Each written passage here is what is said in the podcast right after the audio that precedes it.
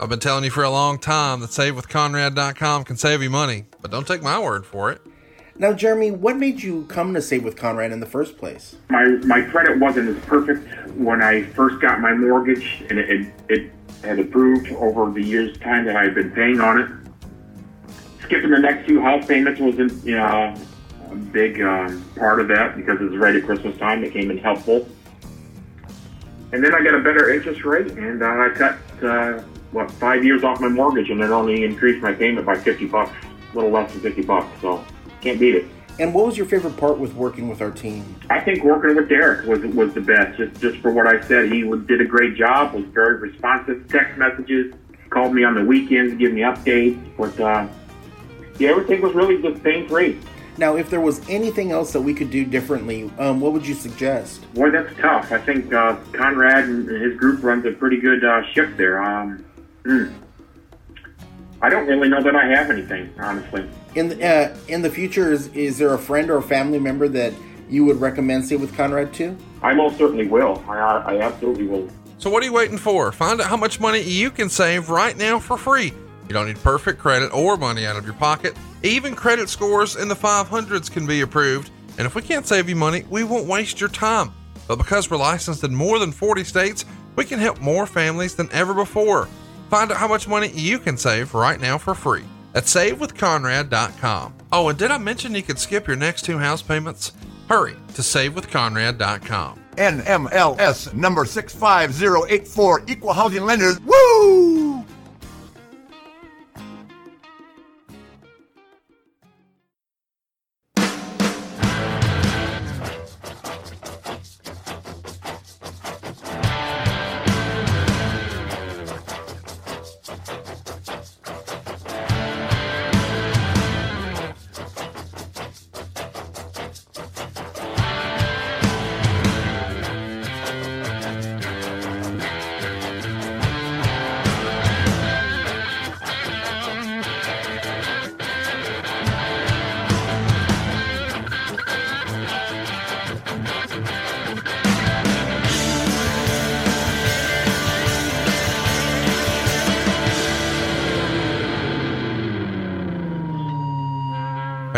Conrad Thompson, and you're listening to 83 Weeks with Eric Bischoff. Eric, how are you, man?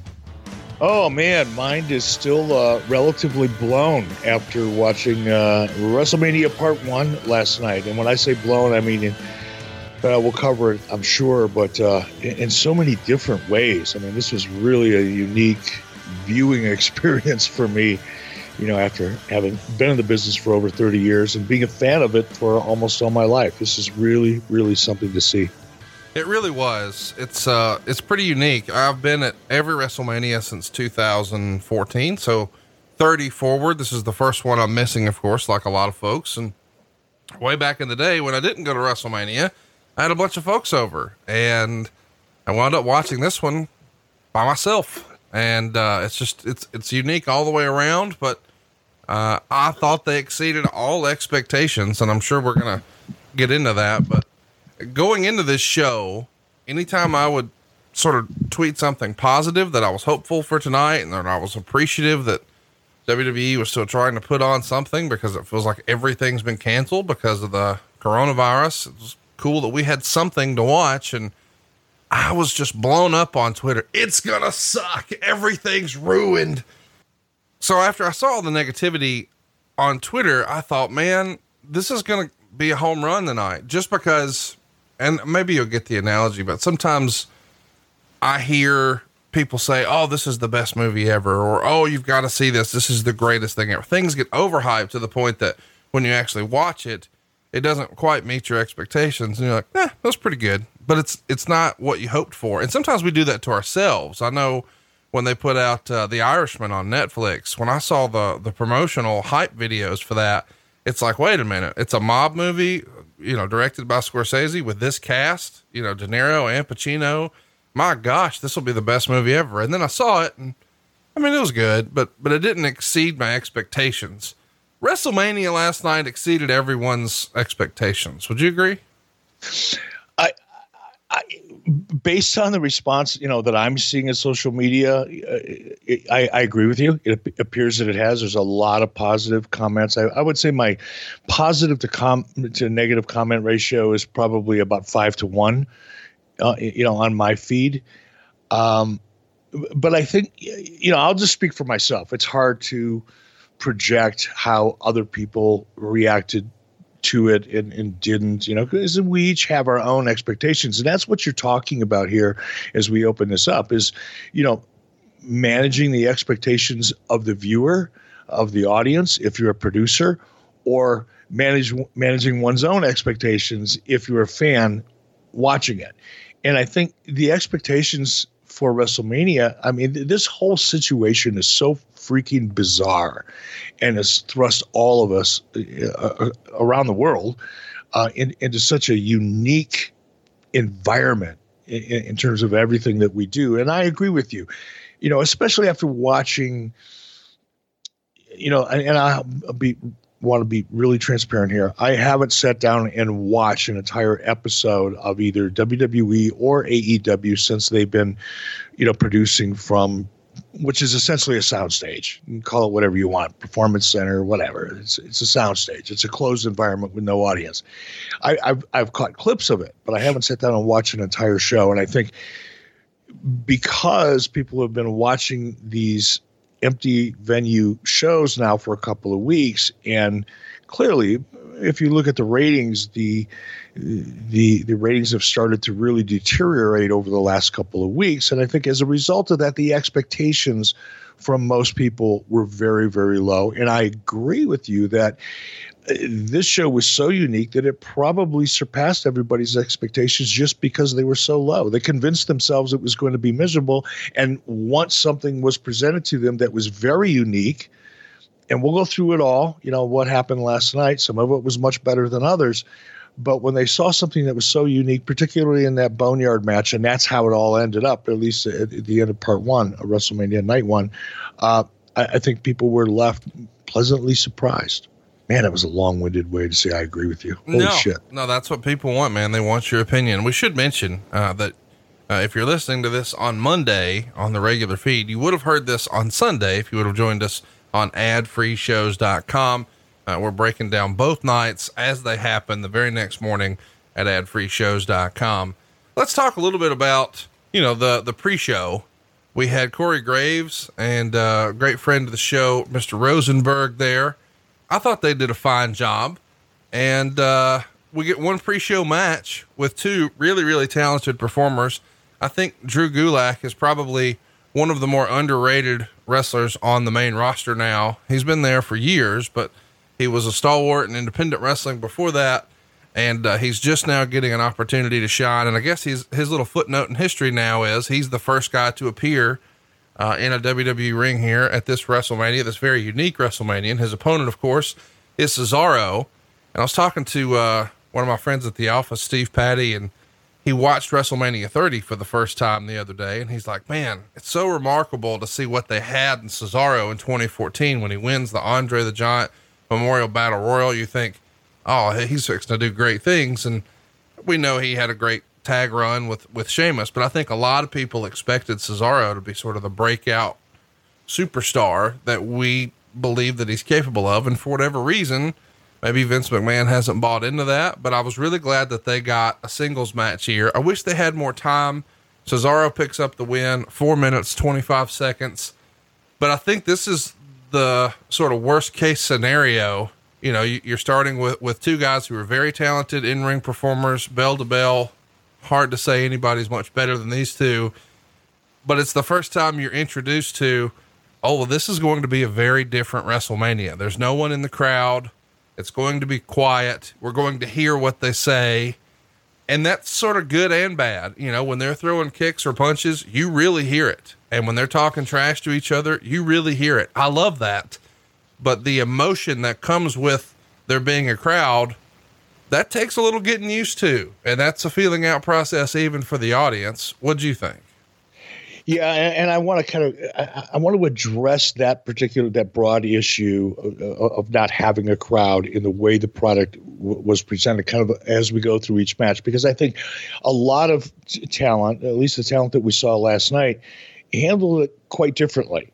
Some much better than others. But what's interesting, Conrad, and, and I'm almost 100% confident that on 83 weeks over the last couple of years, I've referenced this example uh, a, a, few times. usually it comes within the, the context of someone asking a question about, for example, TNA or why we produce or, or the challenges in producing shows at Disney MGM Studios and in reference specifically to how important the audience is. And I've often told a story, and it's, it's anecdotal um, I'm, I'm, not sure it's actually true because I, I didn't find the quote myself. It was communicated to me. But apparently, Elvis Presley once said that the, the most important aspect of any of his live shows, his concerts, was the audience. And and that always stuck with me. And sometimes I draw a parallel in discussing just how important the audience is. And I've, I've talked to other talents about this that are close friends of mine as well. You know, you've got your baby face, you've got your heel, presumably in a singles match. Uh, you've got a referee, so you've got your three people in the ring, right? But the audience is the fourth character. That audience is just as important in many respects, in my opinion in, in, terms of the way live action entertainment is presented, that audience is a, is just as important of a character inside of the body of a match as anything. And to to kind of illustrate that in in using this parallel, I've often said, imagine if you will, just imagine, close your eyes and imagine. Pick your favorite WrestleMania main event of all time, whatever it happens to be. It doesn't matter. And I'm just going to use, for purposes of this explanation, you know, Rock and Hogan from Montreal, I think it was. Um, now that was a great match. There was great emotion in the audience. Rock did a phenomenal job. Hogan did a great job. Everything was great. But close your eyes and imagine that same match, same heel, same baby face, same storyline, same setup. Imagine that same match in a high school gym. Mm-mm. And in your mind, at least, I think you can see how, when you think of it in that context, you can really appreciate even more than you, you know, consciously, subconsciously, everybody knows the audience is important. But when you can try to visualize the most important or exciting match you've ever seen in a high school gym or now just in somebody's garage with nobody watching, um, you really get to see how much of a challenge this is for the talent and it was really here's the one word the one word is like I got up early this morning, started sucking down coffee, and I'm going through. I got like 12 pages of notes I made last night watching, and the one word that keeps popping up through all of the matches, and I broke down just about everything from the matches to the promos in between and all of it. Um, the one word that keeps popping up for me was jarring.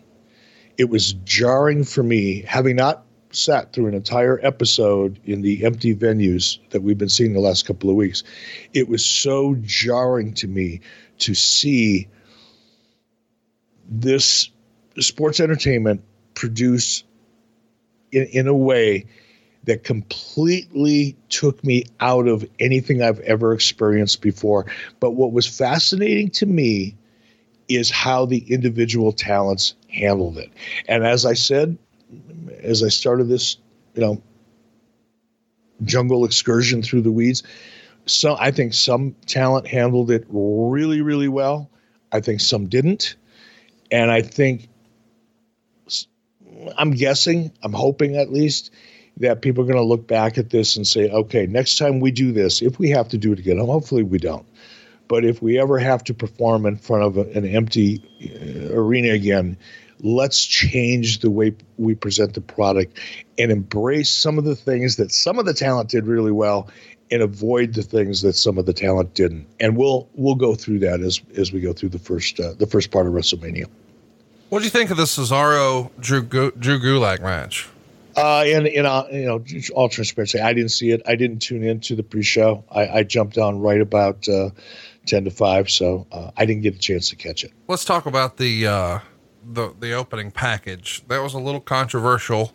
They uh, were originally, of course, supposed to do this show at Raymond James there in uh, Tampa Bay, the home of the Tampa Bay Buccaneers, which is why they went with the pirate theme. Uh, fans who who may not be familiar with American football or the NFL may not realize that the end zone of that stadium has a pirate ship, and whenever the Buccaneers would score a touchdown, they fire the cannons, and uh, the people who work sort of as event staff in that area are dressed uh, pirate themed, and they throw beads whenever you score a touchdown, and you you can buy like a turkey leg or whatever. So it's very sort of on theme with this WrestleMania. Of course, that's all changed. Now we're in the Performance Center, but we're probably so far down the road with that theming that we just kept it and so we have this sort of epic movie narration of the opening, but it's sort of done tongue in cheek, maybe Jack Sparrow or, or, or, Deadpool style, where we're letting the audience know that some of this is a little silly. Um, but it is a cool little cinematic experience. And then we kick right into ACDC, one of Vince McMahon's favorite bands, and we get the show going. I know you're, uh, a bit of a, a producer at heart. What'd you think of the Open? I, I it's so funny. I, I, I felt two ways about it. It's it's like I'm kind of uh, I've got two minds about it. As from the production side of things, because I always am fascinated with how things come together creatively and the way they're executed. And you know, uh, look, the WWE when it comes to packages, post production, um, I just don't think anybody in the world does it better. I mean, they're so good. They're just so damn good at it. And this Open was a, another great example of the capabilities of WWE studios and, and everybody in production. Uh, part of me really dug it because it was so well done. It, it was so cinematic. It did such a great job, in my opinion, of showing the characters in such a different perspective than we normally see them a heroic perspective even though as you say yes some of it was tongue in cheek but i thought it was so well done it was impossible for me not to really dig it. I can understand and this is going to be another theme that's going to play through you know this breakdown of, of at least you know night one of wrestlemania from my perspective at least.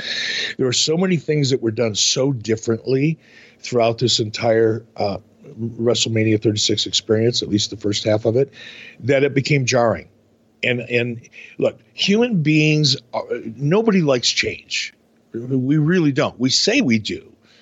But if if Congress passed a law, let's just say we all got up every morning and we all were right-handed and we all put, you know, our our, our left sock on first, and we've been doing it that way since the day we were born, and that's just the way we do it. We don't even think about it; it's habit, right? And Congress passes a law I should be careful how I say this because it could actually happen given the way things are. But um, if Congress were to pass a law that says from now on, it's against the law to put your left sock on first, you are mandated by Congress to now put your right sock on first.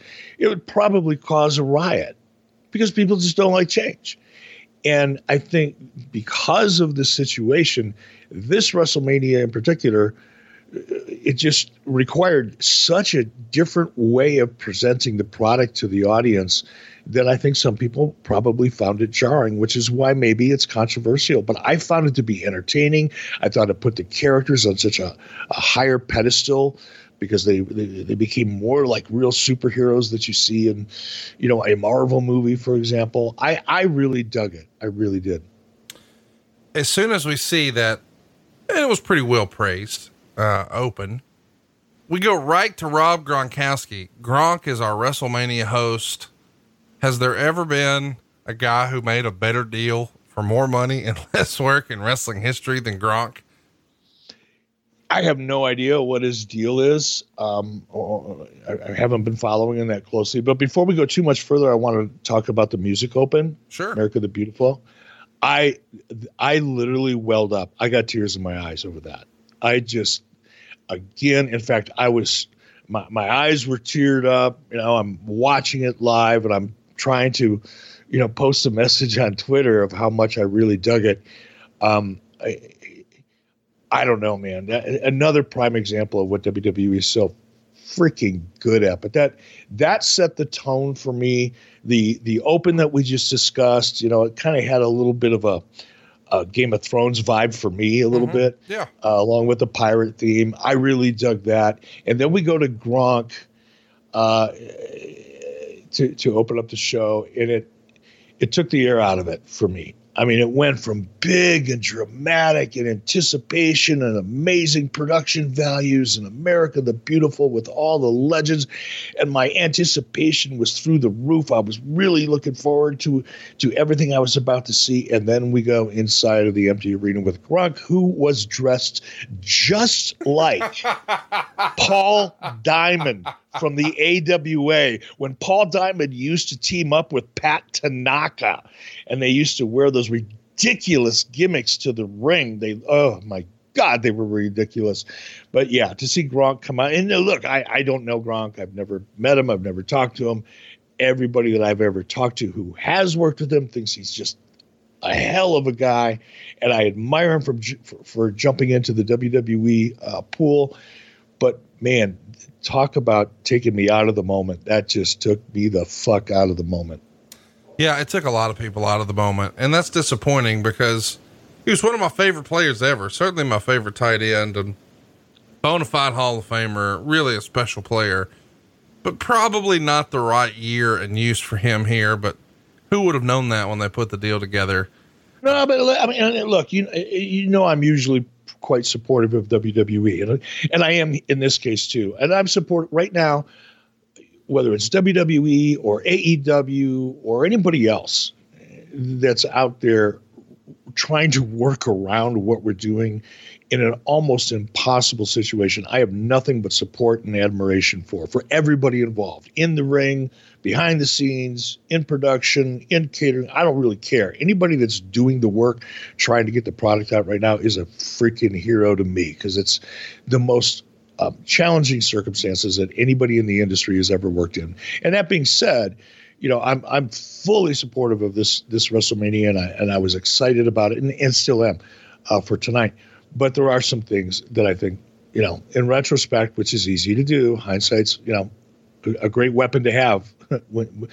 but um, there were eh, putting Gronk out there with that kind of an open inside of an empty arena. That was self-inflicted damage. It didn't need to be that way. If they would have toned that down, taken a little bit more of a serious approach, played up to who Gronk is as an athlete and a larger-than-life personality, without gimmicking gimmicking him up to, to the extent that they did, would have been far more effective. And and in and the flip side of that is had there been a live audience, had there been a live audience, that presentation of Gronk, of Gronk would have probably been great. It would have worked because a crowd would have reacted to it and given it credibility and, and kind of supported it. But without any kind of crowd reaction, that ridiculous Paul Diamond AWA gimmick from 1987 just fell so flat. And that was self inflicted. It has nothing to do with Gronk's abilities and talents. It just has to do with, you know, the, I guess the vision. You know, somebody made a decision. No, let's have him come out and make it look like you know he's he, you know he's at this great party and there's all this energy and and it it he looked ridiculous and like I said, it just disconnected me from the moment. And it didn't have to be that way. That was a that was a choice. That was a decision that was made, and I, I think it was a, a, bad one.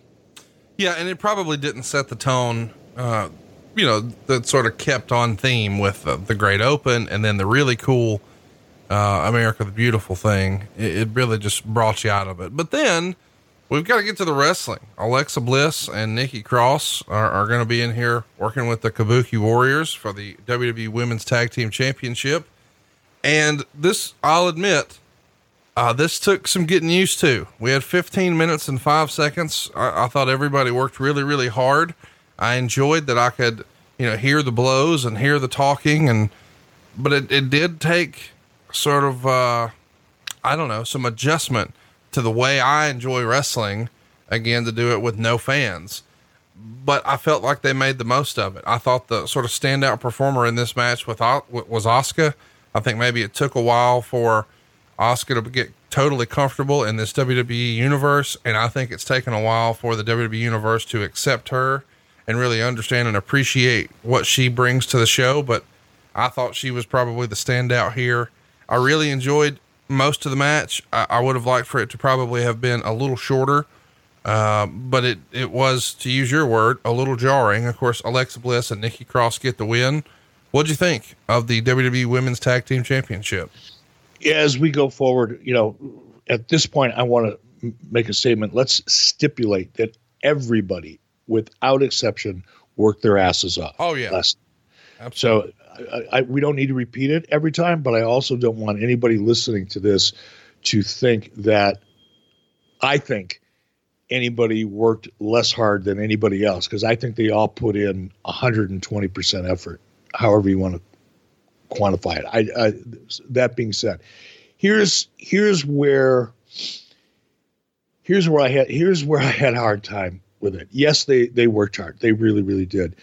But this is where the experience of, of the talent involved. You've got relatively young talent here in, in this tag team matchup. A lot of lot of matches under the belts. They've done a lot of things, but they've never played in front of an empty arena before. They're so here. Before I go any further, I'm sorry, I haven't had quite enough caffeine yet.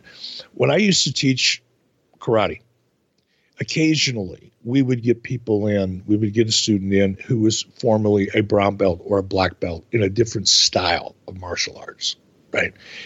And one would think because an individual had reached a brown belt level or a black belt level that that person would be really advanced and, and move through the rankings very quickly. And the school that I taught at, the system that I taught in, um, if you came into our system which was a different style of martial arts than a lot of other traditional styles. You, if you were a black belt in another form of martial arts, you know, congratulations, good for you. We really appreciate you coming to us, but you're a white belt here, and you had to work your way up through the, the, the belt rankings just like everybody else did. And people would anticipate that somebody came in as a black belt would move through the system very quickly. The opposite was true. And the reason I say that is because they have been trained to do things and they had worked so hard in, in, in the muscle memory and the repetition and everything else. They had conditioned themselves to do things physically a certain way. And instead of coming in like a, a, piece of clay that we could mold and shape and train to do things the way the, the, the system that we were teaching in uh, mandated, um, and you had this you know piece of clay that you could mold very easily you had a rock that you had to chisel when you had somebody with previous experience because they had trained for so long doing one you know doing things one way that they had to unlearn them and the process of unlearning something, whether it's a golf swing or you know, martial arts skills or anything else, the process of unlearning is a painful process for people. And here, what we saw in this tag team matchup was an example of when you've got talent who is so used to playing in front of a big audience, right? Whether it's a house show or or, or forty thousand people in an arena, they're playing big they're playing to that large audience. They're playing to the people in the in the in the cheap seats, right? Everything is big.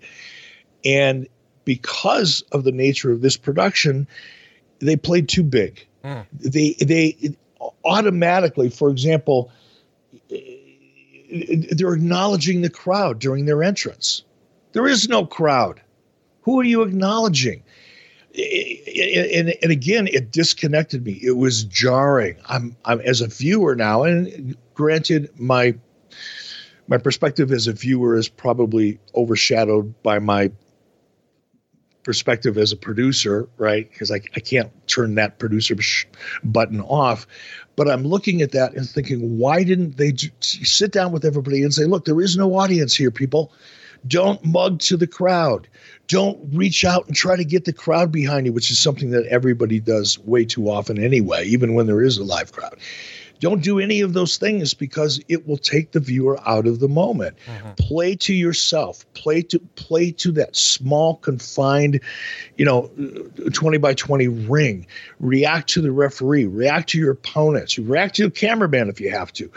But don't react to an audience that isn't there because it makes it even more obvious that there's no audience. You're playing to a character that doesn't exist. There is no fourth character. So keep your interactions to the three characters that you need to in, in, inside of the ring, and then it will feel more believable. But this match in particular, there was so much of that going on because I don't want to say the, the talent was on autopilot, but they've been trained, and it's so instinctive for them to do certain things in the ring as part of their sequences where they're reacting to the crowd or hoping to get the crowd to react that when there is no crowd there it becomes even more jarring and i saw a lot of that here you know the uh, the, the the anticipation, you know, once the open was over for this and the intros, my anticipation for this match went completely out the window. That has nothing to do with the talent. Right. It has everything to do with the environment that the match was presented it in. Uh, the audio, at least in the very beginning, um, you know, because you could hear so much of what was going on in the ring. I mean, there were there were moments. I think it was in a Braun Strowman match where I could literally hear him wiping his boots on the ring canvas. I mean, that's how much you could pick up the audio in terms of what was going on in the ring.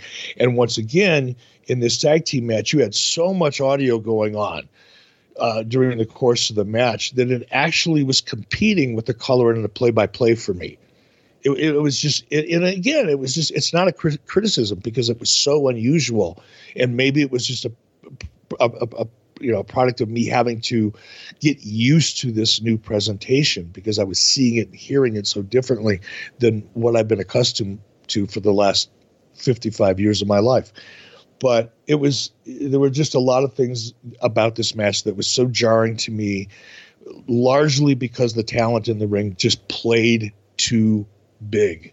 It was a perfect example of in my opinion what not to do when you're forced to perform in an environment like this all right got a question for you are you tired of not being able to sleep you have racing thoughts that keep you up or maybe having trouble falling asleep or staying asleep well, if you've tried everything from pills to pillows with little success, it's time you try Ebb. Ebb comfortably cools your forehead, helps quiet the racing mind, and promotes the natural onset of sleep. Ebb is the first and only wearable drug free solution that targets the root cause of sleeplessness, your racing thoughts. Ebb applies precise and continuous cooling to the forehead, calming your mind, and it's been clinically validated and four out of five users report falling asleep faster and improving their overall sleep quality. So if you're suffering from sleeplessness, Ebb is going to help you drift more comfortably into a deeper, more restorative sleep. Now, what should you expect while using Ebb Sleep? It's designed to work with your natural sleep wake rhythms to allow you to get into that deep sleep more quickly. The mind's normal way of dealing with stress and challenges is to be on guard or more vigilant or aroused. And that's actually, of course, the reverse of what's needed for a restful night of sleep. And Ebb's cooling and calming nature is designed to counteract the way that your mind and body react to those stressful situations. We can't recommend it enough. Eric, you've used this. You really, really dig it. As we said, eight out of 10 users report falling asleep faster. Eight out of 10 users report improving their overall sleep quality. Seven out of 10 users report feeling more alert the next morning. And you can try risk free for 60 nights to confirm that it's the solution that you've been looking for. And we should mention again, this is 100% natural. It's backed by science, and you're going to absolutely love the precision cool technology. This is proprietary cooling all through the comfort band. And it's going to contain fluid that's cooled and maintained at the ideal temperature range over the course of the night to gently bring your forehead to the perfect temperature and maintain it to help you fall into sleep and stay there. And we can't stress this enough. Clinically tested. Have the energy to do the things you love again by getting the sleep you need. Ebb's natural solution has no morning side effects and allows you to get back to your peak performance. And now our listeners can try Ebb risk free for 60 nights to confirm it's the solution you've been looking for at tryebb.com forward slash 83 weeks. That's T R Y E B B dot com forward slash 83 weeks. Tryebb.com forward slash 83 weeks. Order today to get the sleep you need and deserve. Tryebb.com forward slash 83 weeks. Next up, it's Elias picking up a win over King Corbin. Uh, Corbin has really established himself as one of the biggest heels in WWE. Uh, and I actually like that. He's not trying to play the cool heel. Fans legitimately hate Corbin. Uh, so kudos to him. Elias, I feel like, has been a little lost in the shuffle. Maybe they were too slow to pull the trigger on him. I felt like he had a ton of momentum a while back, and maybe some of that has dissipated. But we actually get to see him wrestle here, which is almost a treat because he is a great performer. Um, but for whatever reason, they get nine minutes here. Elias picks up the win. This was probably my least favorite match on night one. And, and I think it's just because in order for a, a true heel to be at his best, he's got to have crowd. He's got to have the crowd there. And in the absence of that, it's just not the same. No, and it, you know it's really interesting. I had a a, a chance when I was uh, with WWE this past summer uh, to get to know Corbin fairly well. You know, I we we talked a lot, you know, creatively and just in general, uh, trying to get to know each other and developing a relationship that would hopefully you know expand so that we could explore you know creative issues. And the same is true with Elias. So I I feel of you know of all the talent on the roster that I hadn't known before I got to WWE that I got to know a little bit while I was there. Uh, Corbin and Elias kind of fall into that category. And I really, really uh, am impressed with both of them. Corbin, I think, is an underrated heel. I, I really like his attitude. I, I, love everything about him. I like his work. Um, uh, Elias, a great talent, and you're right. He got a lot of exposure. The guitar thing, you know, singing and the interrupts all got him over pretty well. Uh, but they just have never. They, meaning creative, have really, and and and, and Elias himself has just never really seemed to have found a character that they can or the aspect of the character beyond the guitar issues or guitar performances that they could really dig into deeply. I like the match. I, uh, the only thing that I kind of uh, took me out of the moment for a minute was that bump that um, Elias took off the balcony. Yeah, that, uh, or, or the, it, it, was it was a cute little you know edit there to really dramatize the the distance that he fell, and I I get it. It's cinematic, very you know stunt coordinating kind of approach to things it was effective, but again, it took me out of that. Oh, this is live moment.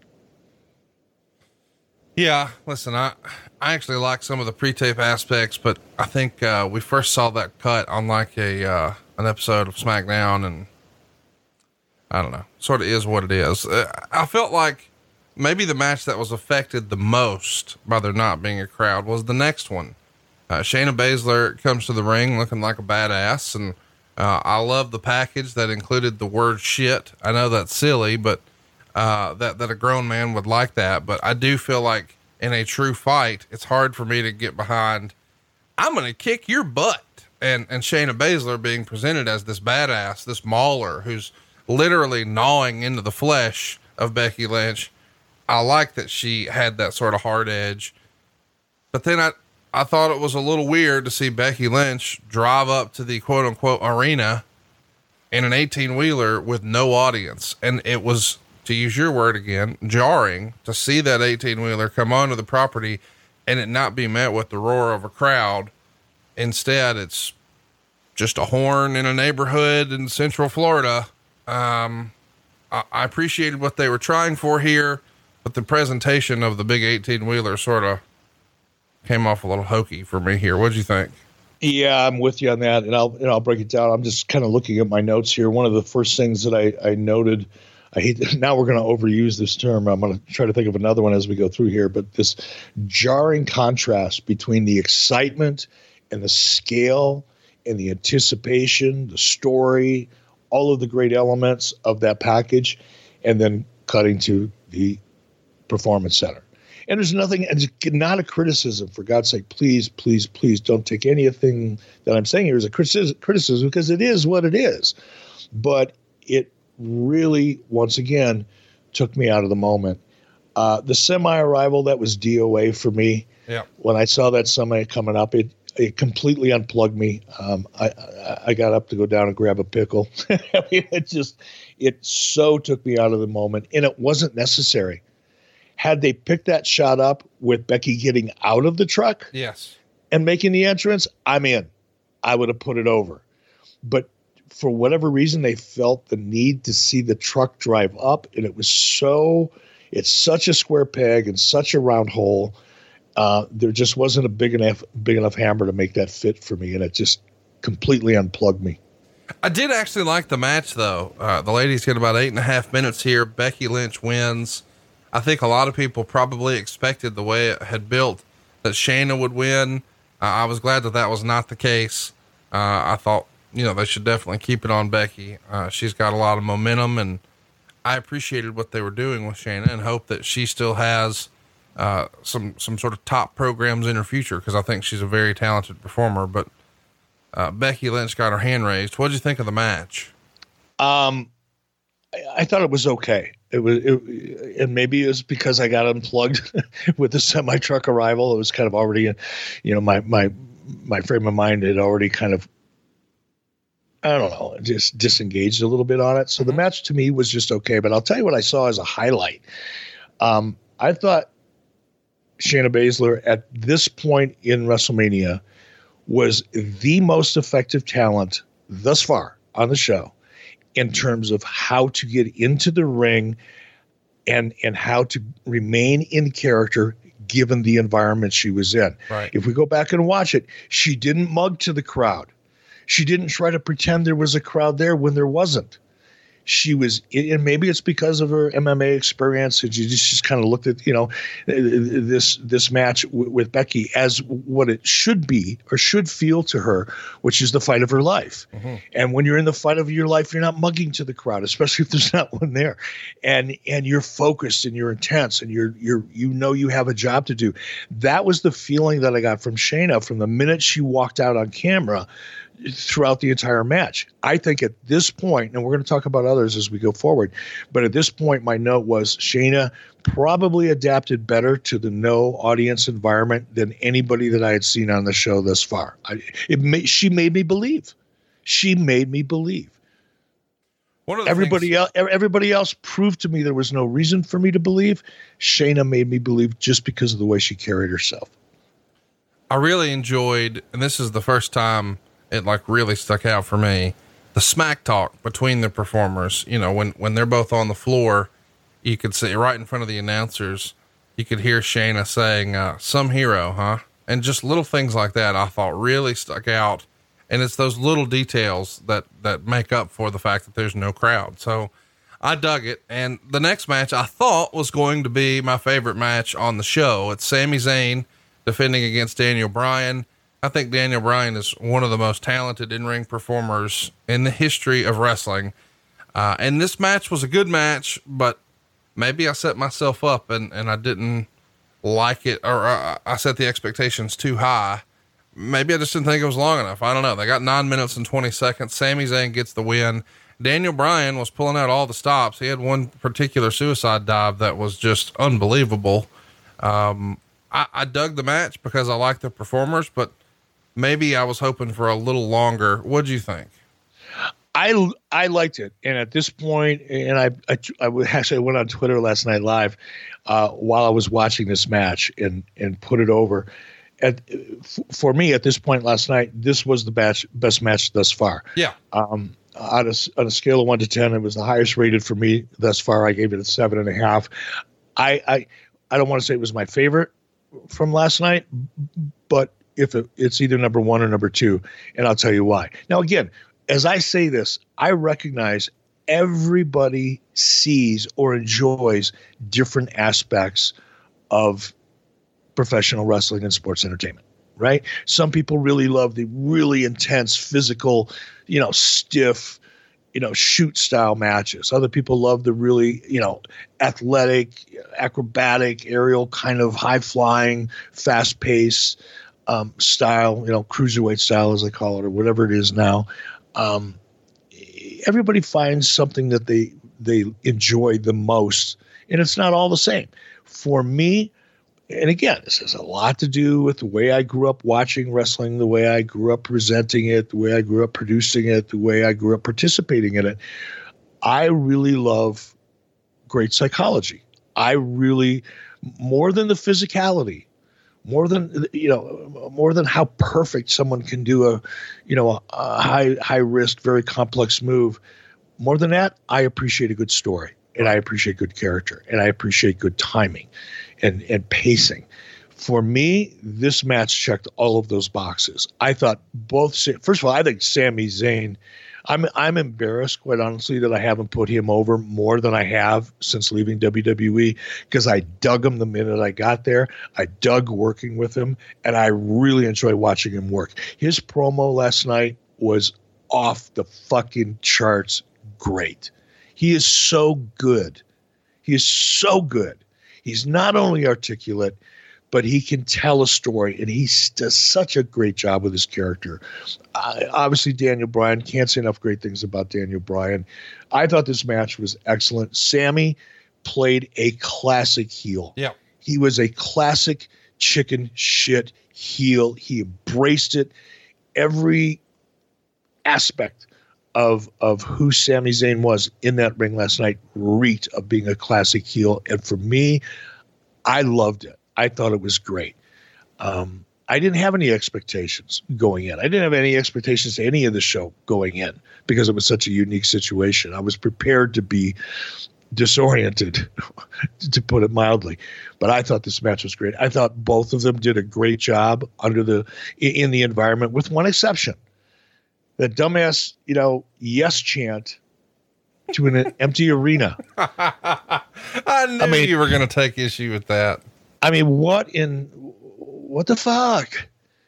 And again, I don't know if that's just you know you're on autopilot when you're out there because you've probably had a match similar to this, right? Maybe two or three thousand times in the last two years. I don't know, but man, talk about unplugging me and needing to hit the restart button. That just took that took me out of it. But aside from that, the dialogue in the ring between Sami and, and Daniel Bryan actually enhanced it. Yes. It didn't it, it wasn't distracting like it wasn't for me at least in some of the previous matches.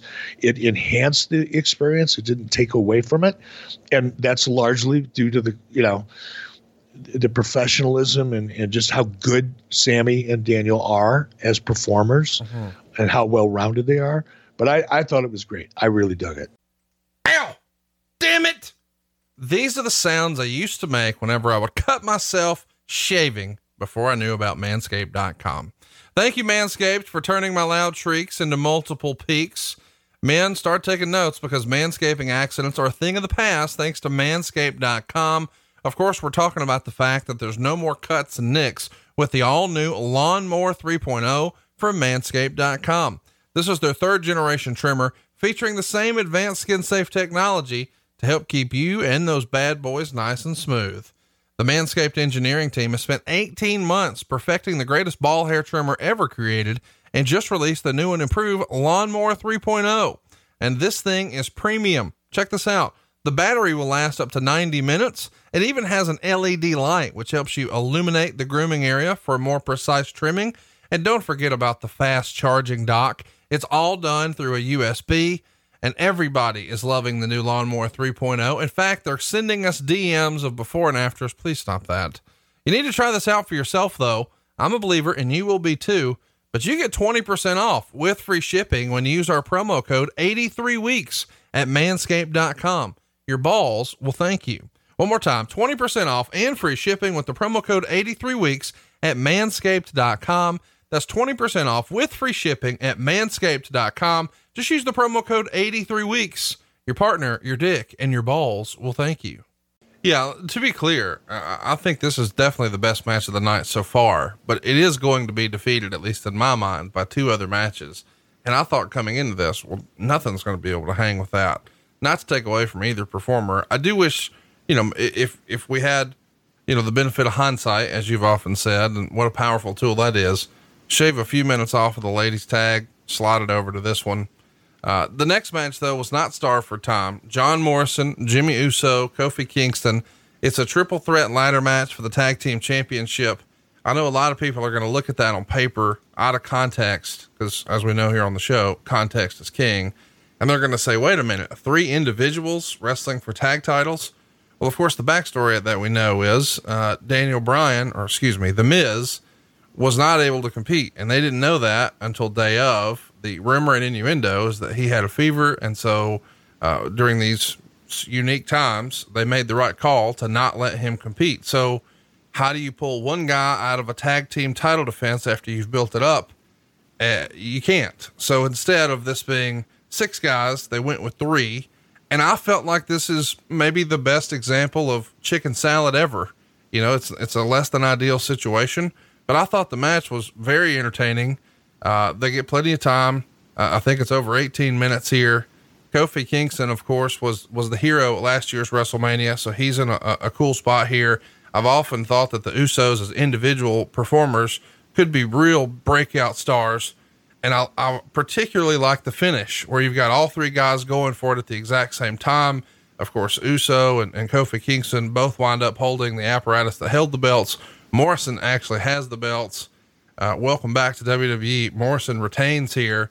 I, I dug this and I thought it was well done. And the idea that you don't have the craziness of the crowd, while it could take you out of it, it does allow you to hear the smack talk between the guys and the impact of this ladder uh, against human flesh. It was unique and I enjoyed it. I didn't. I, I, I had a hard time with this one. Um, and, and maybe it's, you know, because the way I feel about gimmick matches, um, I, have I've enjoyed many of the ladder matches that WWE has presented over the decades. I get it. Um, but I think for me, again, my unique perspective, it's all mine, kind of like my fingerprints.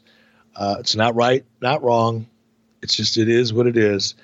I think to me, this match represented what happens when you depend so much on the spectacle of a mm-hmm. match. Mm-hmm as opposed to the story and the characters within it. To me, this was all spectacle. It, it, and p- partly because the story had to be adjusted. I get all that. Those are things that were out of everybody's control, and, and I'm gonna I'll stipulate to that. But the the presentation itself, to me, I was thinking while I was watching this, this is exactly why you have to adjust to the realities of, of what you're doing. And I'm sure a lot of people are going to disagree with me because a lot of people love this. And by the way, I, I agree with you. You should love it, right? But for me and my taste, my perspective, um, there was no danger. When there's no crowd to react to the danger, there's wow. no danger. It, it, it's just a spectacle for the sake of a spectacle. And without the crowd to support it and help give it credibility and emotion and drama, it was just I don't know. I didn't dig it. I I re- and I feel horrible, horrible for saying this. You know, I don't know Jimmy Uso, but I and I do know John Morrison quite well. I worked with him my first run in WWE as a talent. Um, I, have worked with him, you know, since leaving WWE uh, on a movie. I've I've done different things with John. I see him regularly. I think he's one of the, you know, coolest people in the business. I, I've always liked John and and I got to know Kofi a little bit working with him. I have nothing but respect for all three of them, and clearly recognize how hard they had to work to even try to pull this off. But I think the pre- the presentation was ill conceived, given given this environment. I'm not I'm not sure I would have done it. Um, it just didn't work for me without a crowd to to help support it. What would you have done? I, I would have just gone to a three way. I would have I would have let them have because they would have been able to have more action. They would have been able to tell more of a of a story. There would have, could have been more drama um, had they had a, a, a triple threat match without without the ladders. I, I just to me the ladders without the crowd made it feel so out of place that I just couldn't invest in it.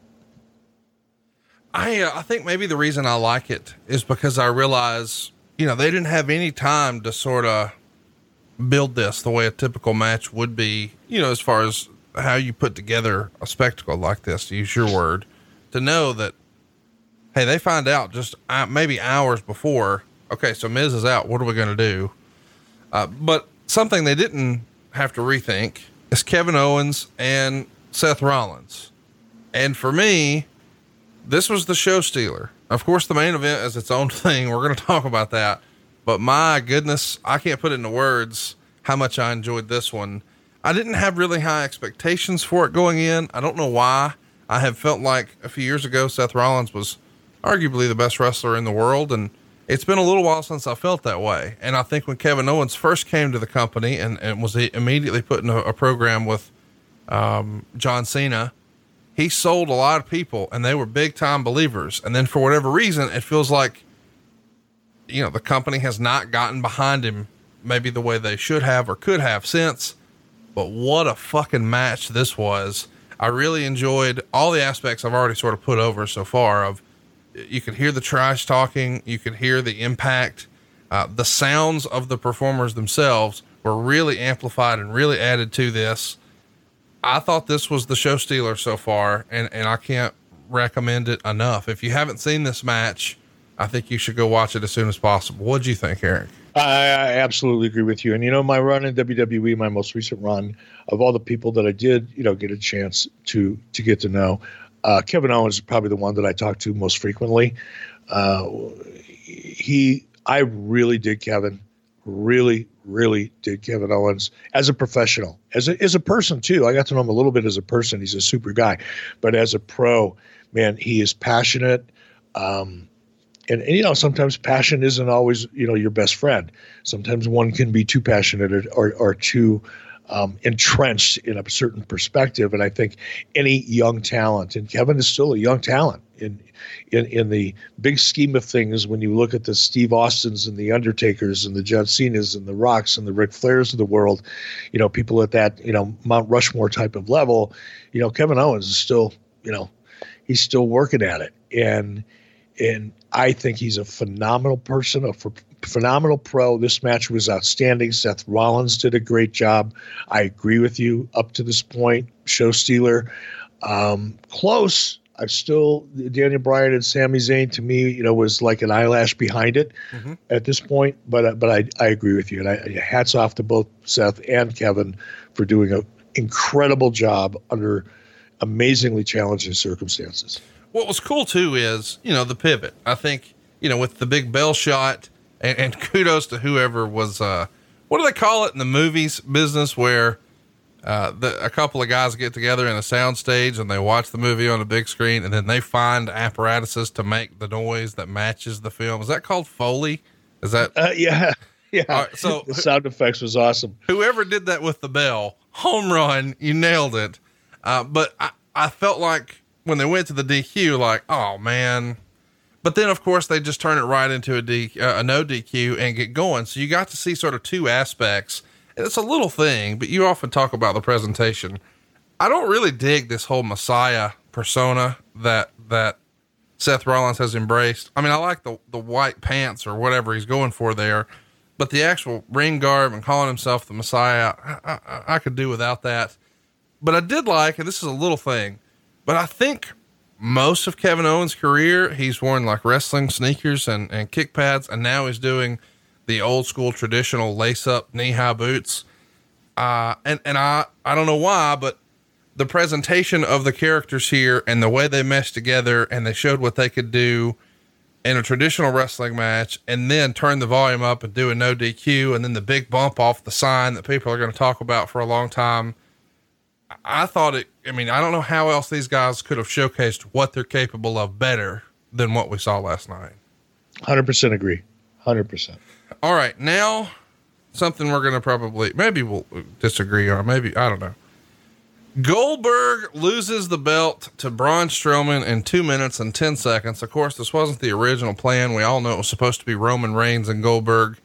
And um, Roman Reigns elected not to participate given his recent health challenges and, and all of the um, pandemic stuff going on with coronavirus. Probably the right call for him and his family and they were stuck with, okay, what do we do?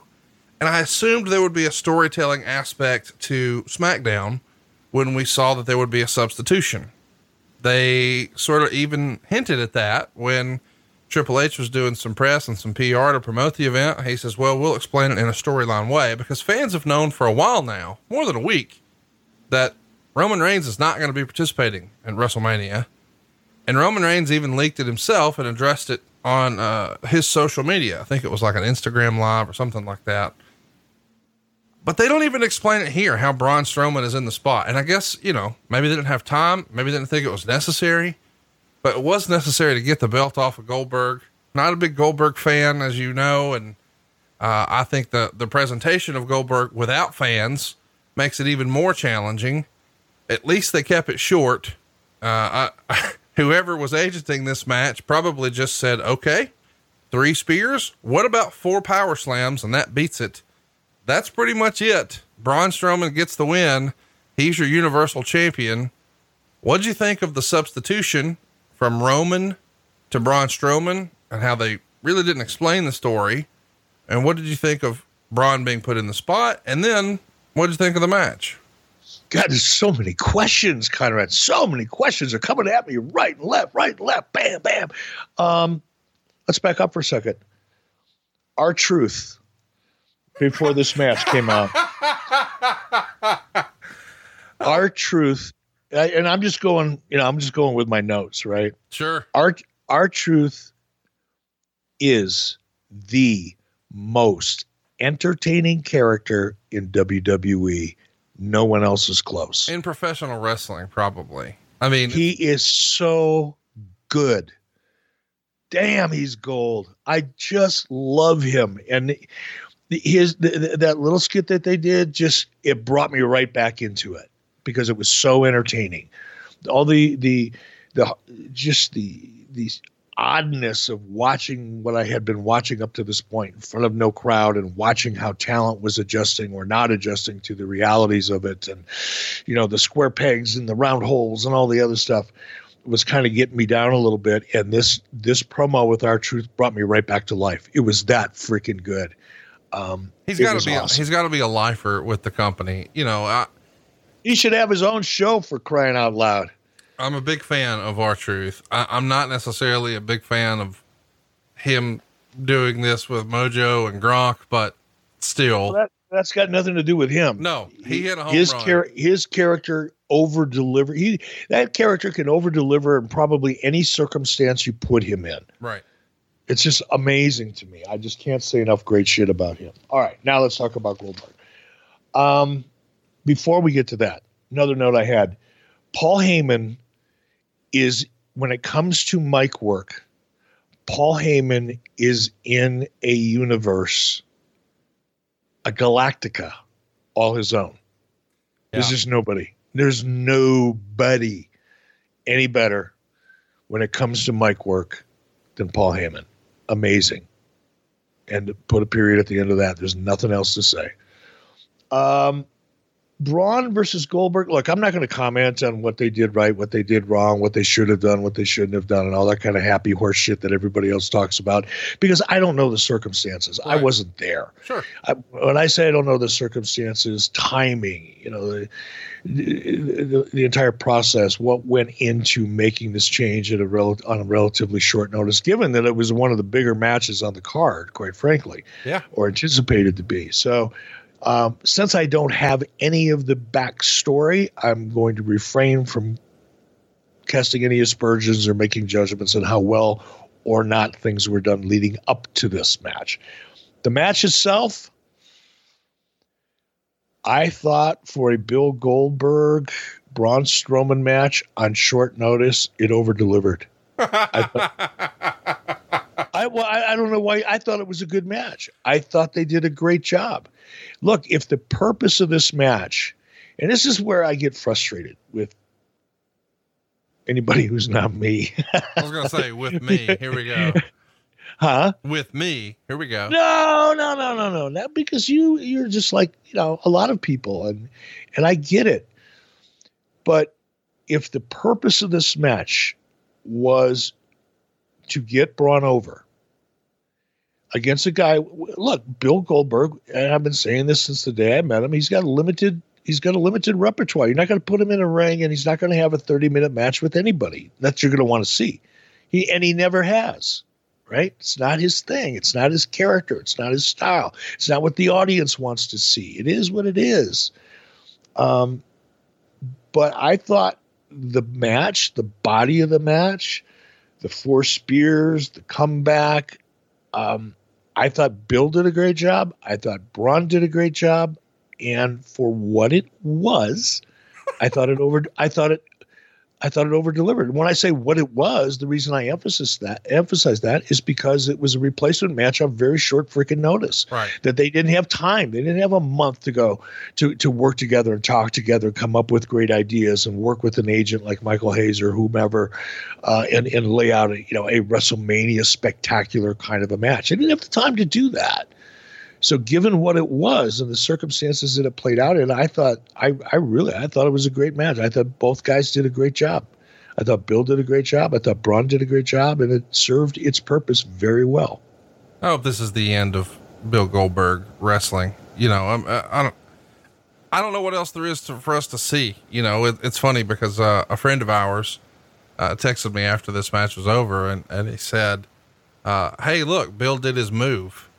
Uh, you know, he, he was such a phenomenon 20 years ago and it's just different now and he's older and that's okay.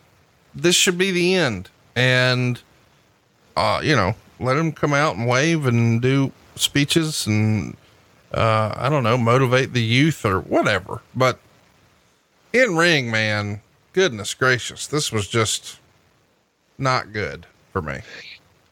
All right. Well, we, we, we see things differently. So let's move along.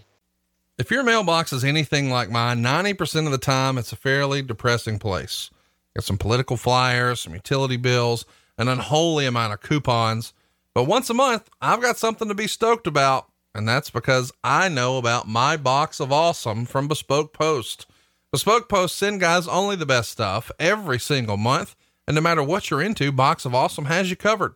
From style and grooming goods to barware, cooking tools, outdoor gear, Box of Awesome has carefully built collections for every part of your life.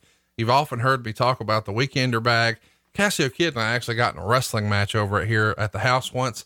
And I told him, dude, it's easy. Just go to boxofawesome.com to get started. You'll take the quiz right there on the on the website. You'll answer a couple of questions that'll help them pick the right box of awesome for you. And eventually you may get one of these bags.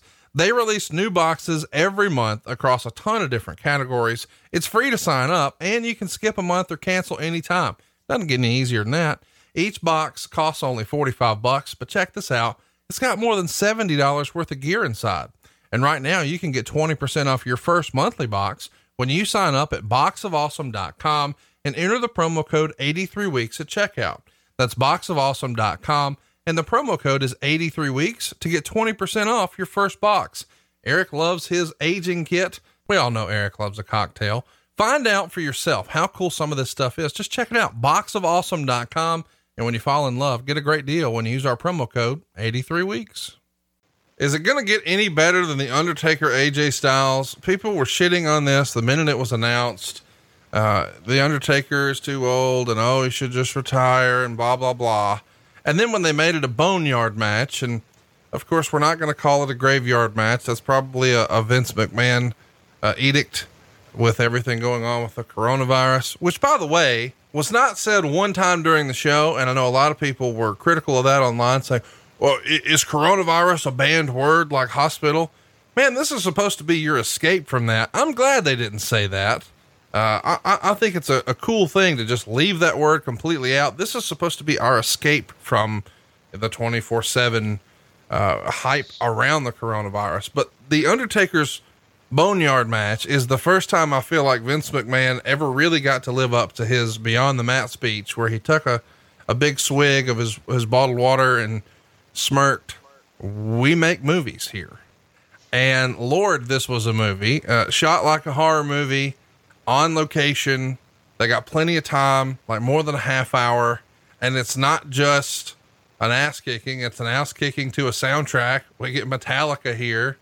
Uh, I thought this is about as good as WWE. This is probably the best outside of the ring WWE thing ever produced. I, I can't put it over enough. I loved it and thought it was the perfect way to end night one. And if they really wanted to, put a bow on the Undertaker character. I mean, if he's really at 55 looking for a way to retire uh, and, and sort of go out on top I can't imagine it ever being better than this. And and this show being pre-taped really lent itself to his character.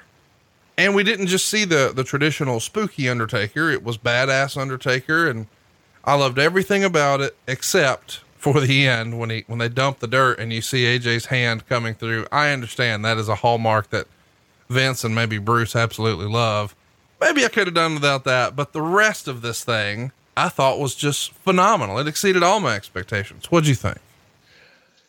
Jarring, but in a but in a great way. And hats off, major props to everyone at WWE who made the decision, whoever that was, to try this because this this is one of those things th- that I'm sure required a lot of conversation Sure. um, conceptually, not not just to lay it out, but the fact that you're going to present this this match. We'll just call it a match. It wasn't even really a match to me, but we're going to call it one anyway because that's what we do here. Um, in such a unique way that is so counter to everything that had really been done before, and at such a high level that you, you you run the risk. You you do run the risk of the audience going, "Oh, come on, not a movie inside of a WrestleMania," because they're two different things, you know. And this is, and I'm not doing a good job articulating this this early in the morning, and I apologize for that. But you know, when you produce television, you, you're either a live event, or and I'm going to leave news out of it. It's a category in itself, or you're you're a scripted, you know, product. Uh, scripted uh, television show or movie, feature film, um, or your sitcom, you know, you're a category. And to take this match out of the live venue and put it in a pre-tape venue, that's been done before. Put it in a pre-tape environment. That's been done before. I did it in WCW. It had been done long before me. That's not unusual. But to put the sound effects and the music behind it and all of the things that they, did to make this such a cinematic experience, which is 180 degrees from the live experience. And that's what we normally see. I, I thought it was a huge, it was a risk. And I thought it paid off massively. I thought it, it, it raised the storytelling component to WWE to an entirely new level. Can't say enough great things about it in many respects. It wasn't perfect. You know, it wasn't perfect, but it was so good in so many ways. I can't put it up enough, put it over enough. But, but aside from putting it over generally, I really want to say here, I think AJ Styles is becoming one of the most interesting characters in WWE. Mm-hmm. He is really really expanding as a performer. And I worked with AJ a lot when I first got to TNA. And he had such a narrow perspective of his character. You know, he he he he saw his character through the eye of a needle. Is how narrowly he saw the character AJ Styles in TNA. And we pushed him, both Hulk and I pushed him to expand the way he looked at his character and to try new things and to embrace things that were really counterintuitive to who AJ Styles is as a human being. Um, but he has embraced it. He's expanded it. He's ah God, he was so good in this, and obviously so was Undertaker. I don't want to leave Undertaker out of this, but look, Undertaker's Undertaker. Right, right. Right. He's been doing this a long time. Yep. Everybody expects him to be able to deliver a great performance, and he certainly did here. But I think the story for me in this match is aside from the production values, aside from taking such a huge leap and presenting something so unique and so different in an already unique and challenged, you know, environment, you know, took a, a massive set of collective balls, and I respect the people who were involved in that decision, as well as those who produced it. But to me, the story is AJ Styles. I mean, he, if this was a movie, he should win an Academy Award for supporting cast member because he really did a f- phenomenal freaking job.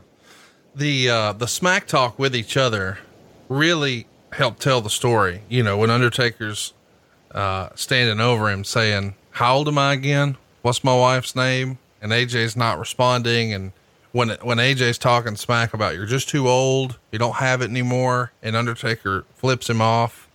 And then later, right before the finish, when you, you hear AJ almost whimper, please don't bury me. Don't bury me. Please don't bury me. It, it, it felt like you're in the moment for a minute and you forget, Hey, this is a quote unquote wrestling match. This isn't, this isn't Sons of Anarchy, a deleted scene. This isn't a horror movie. This, I thought it maybe it's the best thing Undertaker's ever done. Like, I, I agree, brother. I, I agree. And and again, I'm gonna I'm gonna I gotta put over AJ, and, and this is I think the theme here. You know, and looking back at this 2020 hindsight, armchair quarterback, all the all that shit that I hate, um, honestly, that we're doing, but I I think AJ delivered a performance that helped make Undertaker look even more believable than he already is. I think Undertaker brought out the best in AJ. What we saw here was great storytelling. With this, and in addition to you know being so well produced, de- delivering something that was different than, talk about different than, better than, different than, less than. This was a huge different than moment for WWE and, and Taker and, and AJ. But aside from all that, you know what you just explained here was a match that had a backstory. We saw the setup leading up to it. We know that, you know, what was the premise of this match? AJ Styles, young gun, disrespecting the old old gunfighter. Been there, done that. We've seen that movie a million times. John Wayne's last movie was with Ron Howard. It was called The Shootist. That was this movie.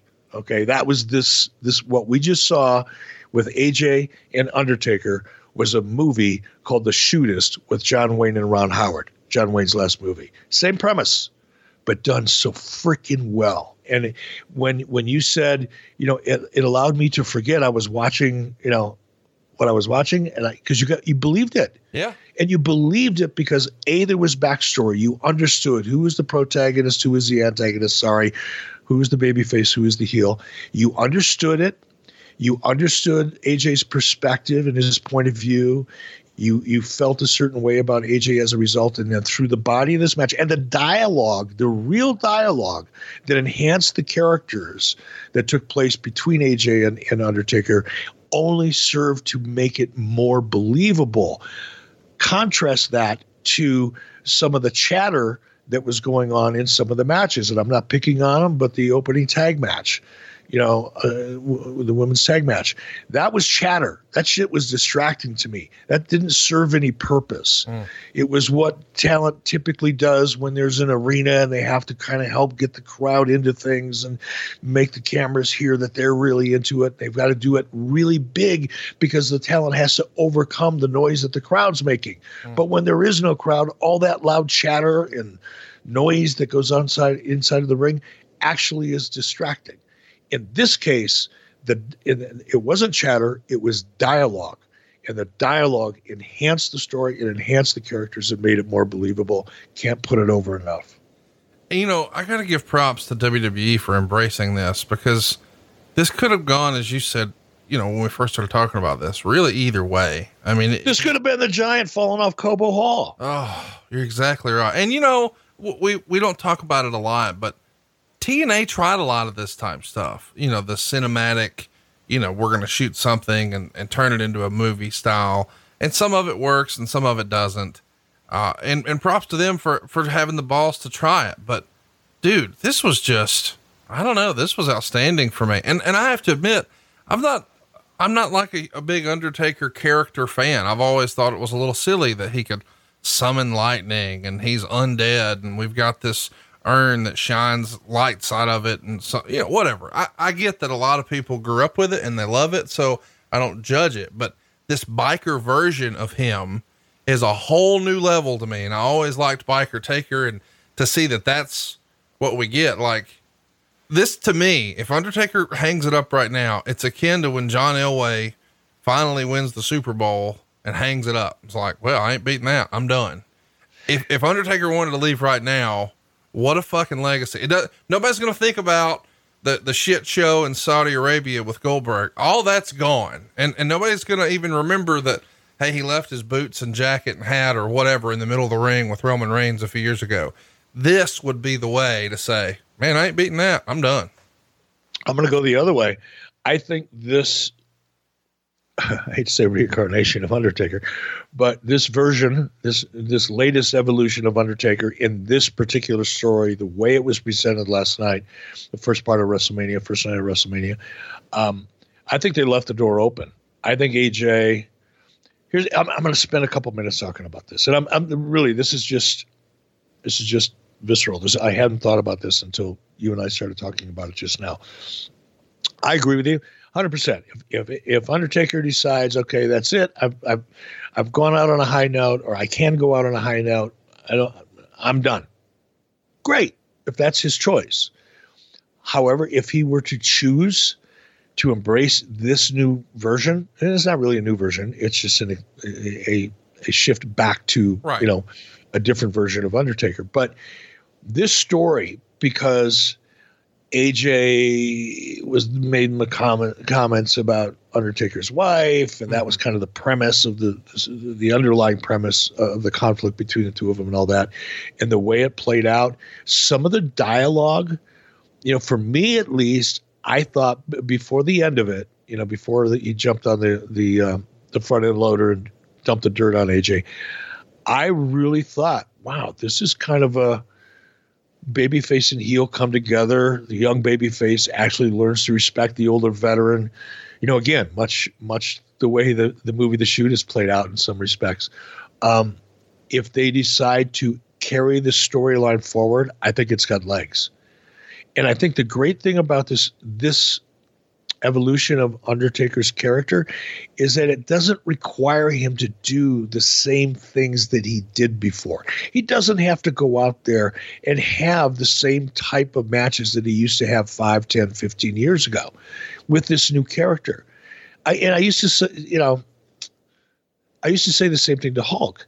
You know, look, there are certain things you just can't do anymore. Or if you do them, it hurts it, it, it, you know the risk is too high and it really doesn't look as good as it used to look 5 10 15 20 years ago anyway. So why do it?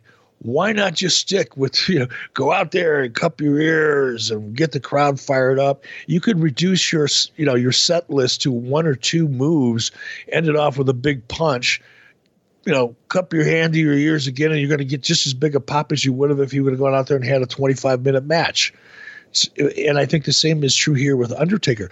This this version now, this extended version of Biker Taker, I like that Biker Taker. Um, I think opens the door for Undertaker to have some significant, important matches, tell some really interesting stories without having to have a match inside of the ring that has to live up to the expectations of matches that he had previously with some of the bigger names over the last 5, 10, 15 years. So I if he if he decides to hang up the boots, I'm I'm, I'm a big Undertaker fan. I'm a big Mark Calaway fan. I got to know him a little bit over the last couple of years, thanks to Bruce. Um, I think he's a hell of a man hell of a human being. If he decides to hang it up, God bless you. If he decides to keep it going, I'm excited for him because I think the door's open, especially between he and AJ. And I think, I think Undertaker can really help elevate AJ if they decide to move it forward. I, uh, I, I appreciate what you just said, and I totally agree that this sort of pre-taped outside of the ring format and and this sort of feature film style presentation would be something that fans would get excited about. But I do think it it's going to be to diminishing returns because there was no expectation. You didn't have to live up to anything. People thought, "Hey, this could be interesting," or I think a lot of people thought, "Well, this is just going to be stupid." Uh, and, and, it was it was it was both interesting and not stupid. It was the other way. It was fucking awesome. And, and I know a lot of people were going to hype this up so much. Maybe they haven't seen it. They're going to go watch it. and They're going to say, "Oh, this was a cheesy B movie," but the reality is we didn't know what it was going to look like. And because it, it left everybody thinking, man, this is the fucking greatest thing I've ever seen. I mean, I think JBL said, I often thought, you know, Shawn Michaels and Undertaker at WrestleMania 25 is the best match I've ever seen. But that was the best match I've ever seen. And it's not even a traditional match, but it has such high praise I just don't think they'll ever live up to it again. Don't get me wrong, it would still be entertaining.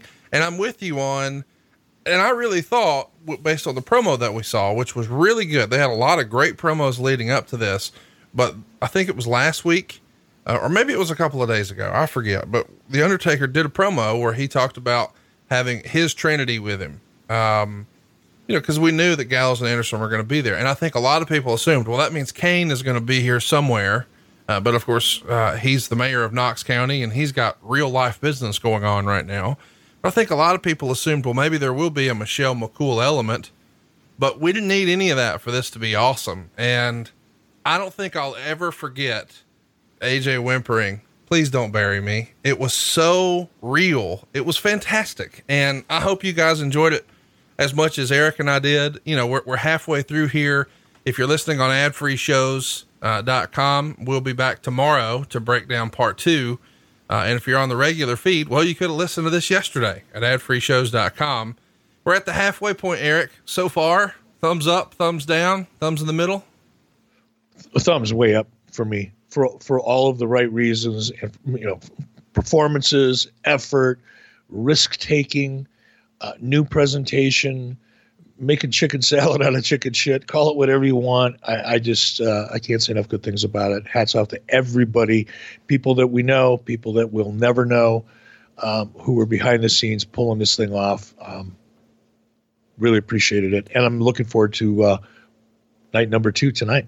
Man, if you like sex, you're gonna love BlueChew.com. You see, Blue Chew offers men a performance enhancement for the bedroom where you get the first chewables with the same active ingredients as both Viagra and Cialis.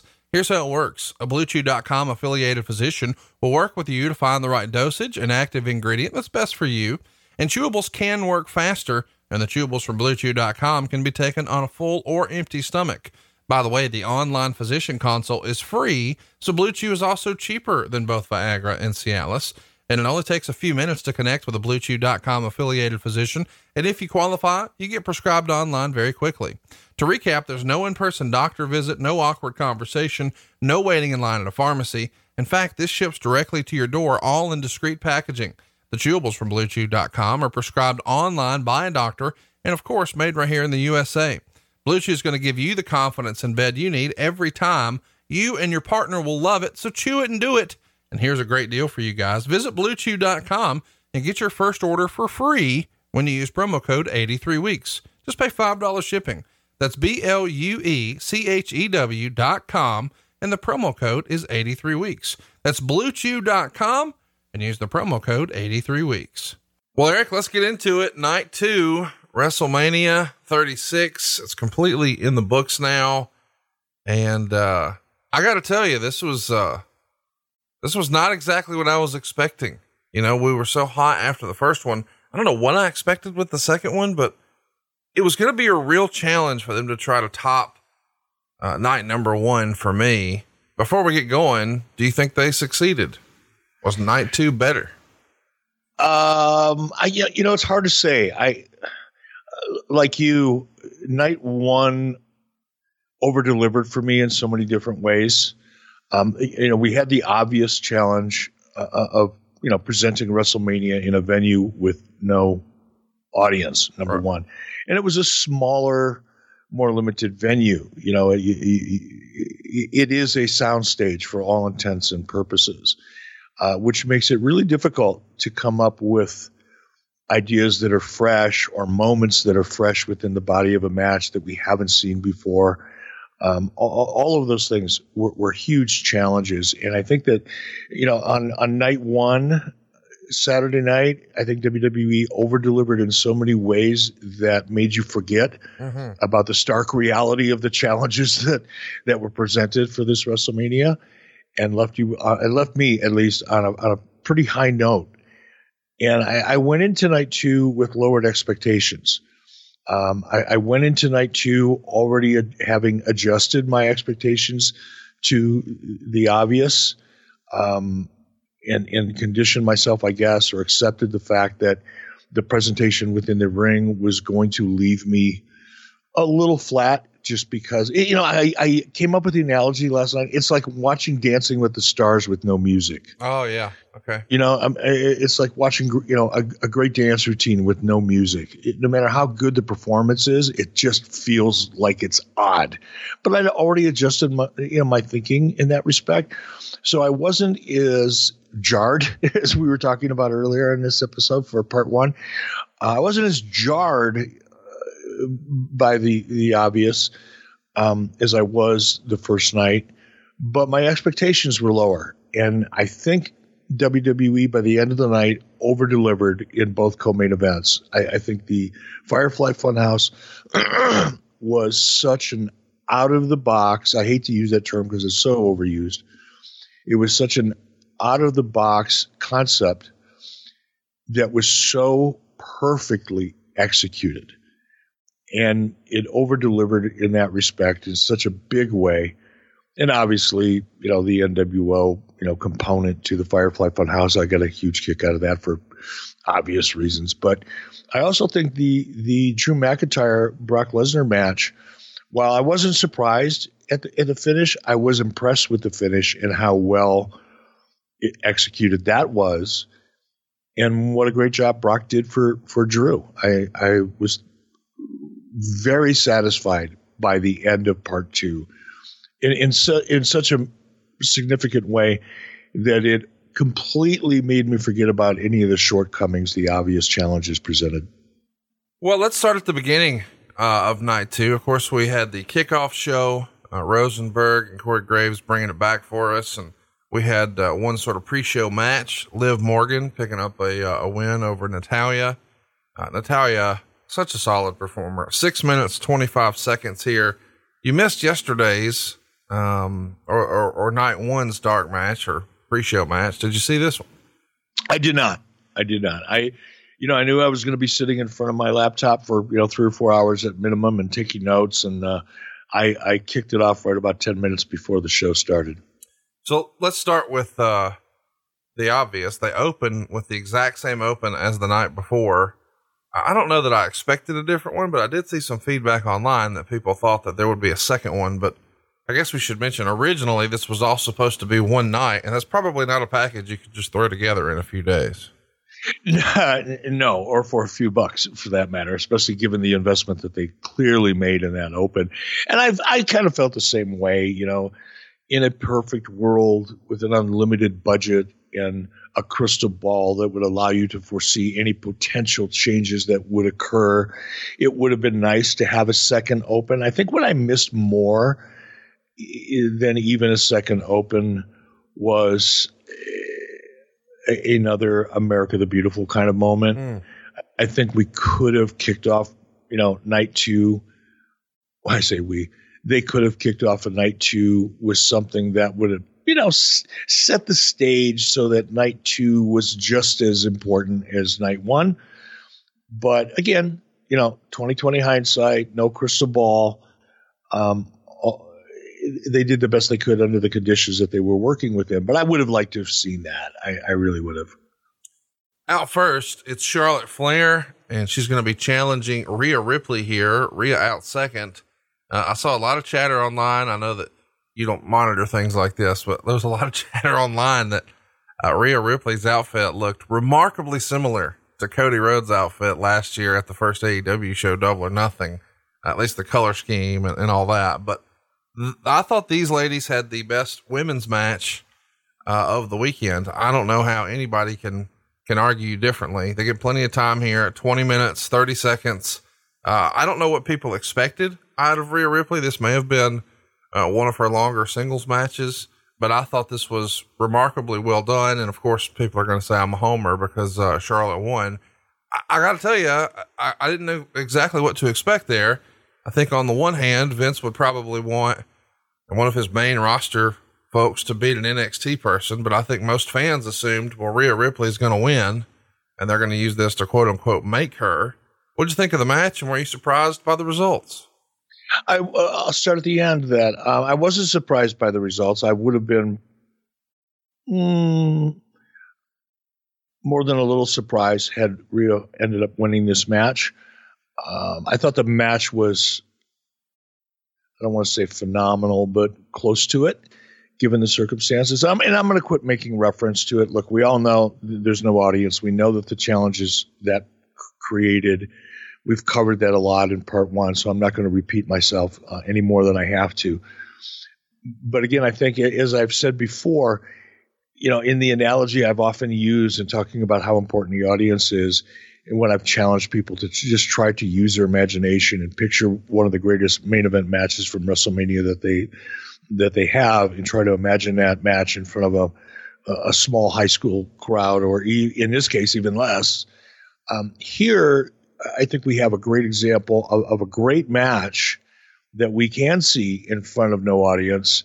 And now, you know, I challenge people to try to imagine that same match in front of 60 or 80,000 people. Right. It would have been it would have been an entirely different feel and match and I think it would have gotten even more praise than it's already getting. I thought Rhea did a, a great job. She's still very young in in her career. I, I, think she did a great job. It would be hard for any woman that hasn't been in the business for a long time and was very talented to keep up with Charlotte. Charlotte's an amazing performer in, in a in a class all of her own. And uh, what I was most impressed with, and this shows such maturity on Charlotte's part, and in such a sense of knowing who she is and who her character is she sold her ass off yeah. for Rhea. She made Rhea Ripley. She she spent more time trying to make Rhea look good than she spent even thinking about her own presentation. I thought she looked. I, I thought she did. Charlotte did a, a, fantastic job. And of course, she gets the win at the end there uh, with her signature finishing maneuver, the figure eight, and it's a tap out from Rhea. I was shocked at the finish. I got to tell you, I really thought with all the sort of hype and buzz around Rhea and knowing how strong uh, Hunter has been pushing that brand, it felt like, hey, that's this is going to be her sort of WrestleMania moment. But it wasn't to be. Charlotte Flair picks up the win, and she's now your NXT Women's Champion. Our next match: Bobby Lashley and Aleister Black. Uh, Lana, of course, in tow here with Bobby Lashley, sporting a new hair color. It's no more the uh, the blonde Lana that we've got to know the last several years and Aleister Black with uh, quite the entrance and uh, and gear. This match gets seven minutes twenty seconds. I think anybody having to follow what Charlotte and Rhea just did is probably a tall ask. But I really enjoyed the finish here, where Lana calls for the spear. Bobby sets up for it, walks right into Aleister's finish. One, two, three. What'd you think? Uh, I'll give you that in just a second. But before we leave uh, Charlotte and Rhea, one of the things that I really liked about this going to the finish and, you know, you being surprised and, and given Hunter's investment, obviously in NXT and Rhea. Um, the great thing about a match th- that was this high quality, it didn't matter whether Rhea won or lost. It really didn't. Right. At this stage of her career, it makes absolutely no difference at all. Having her beat Charlotte may have actually hurt Rhea mm. in the long term because I think it would have felt like even though people would, I think people would have reacted. You know, their, their first reaction would have been, "Oh, wow, great! They surprised me. This is awesome." You know, Rhea's, you know, got the win over Charlotte. But eh, over a period of time, you would have, I, I think, risked the the situation where the audience consciously or subconsciously felt that perhaps Rhea was getting pushed too soon, that she's not quite ready because she's not. She is not ready, not yet. But this was a huge step forward for her. And I think the big advantage for Rhea here is that the match was so good yep. and Rhea established so much credibility win, lose, or draw that the story between Charlotte and Rhea can really continue. This is the beginning of Rhea's career, uh, clearly. And this could be, I don't know where they're going creatively, don't want to know, don't need to know, none of my freaking business. But as a fan, I think this is a, start, a, a jumping off point for Rhea and, and a hell of a good one at that. So going back to or going to the Lashley Aleister match, I was really looking forward to this one for a lot of reasons. Um, you know, when I was in WWE for last summer and early fall, it was apparent to me how high certain individuals were. I'm not going to name them. Um, certain individuals within the company were on influential individuals on Aleister Black and the potential um, that they saw in him so I was really curious as to how they were going to use WrestleMania as a, a launch pad, if you will, for the next phase of Aleister's career. Um, I, I like the match. I'm, I'm, I was not a big fan of the of Aleister's gimmick. I think it's too much for that character. He's he is a walking character. He, he his character he, he carries it with him. And You see him in a suit and tie, and he has an Aleister has an aura about him. I don't think Aleister is the type of character that needs to go quite so far with quite with such an animated type of gimmick. But that again, that's my taste. I, I like a more reality based character that's a little bit more relatable. Beyond that, I thought the match was was great. Bobby Lashley really impressed me. I mean, I was already impressed with Aleister. He's a class guy.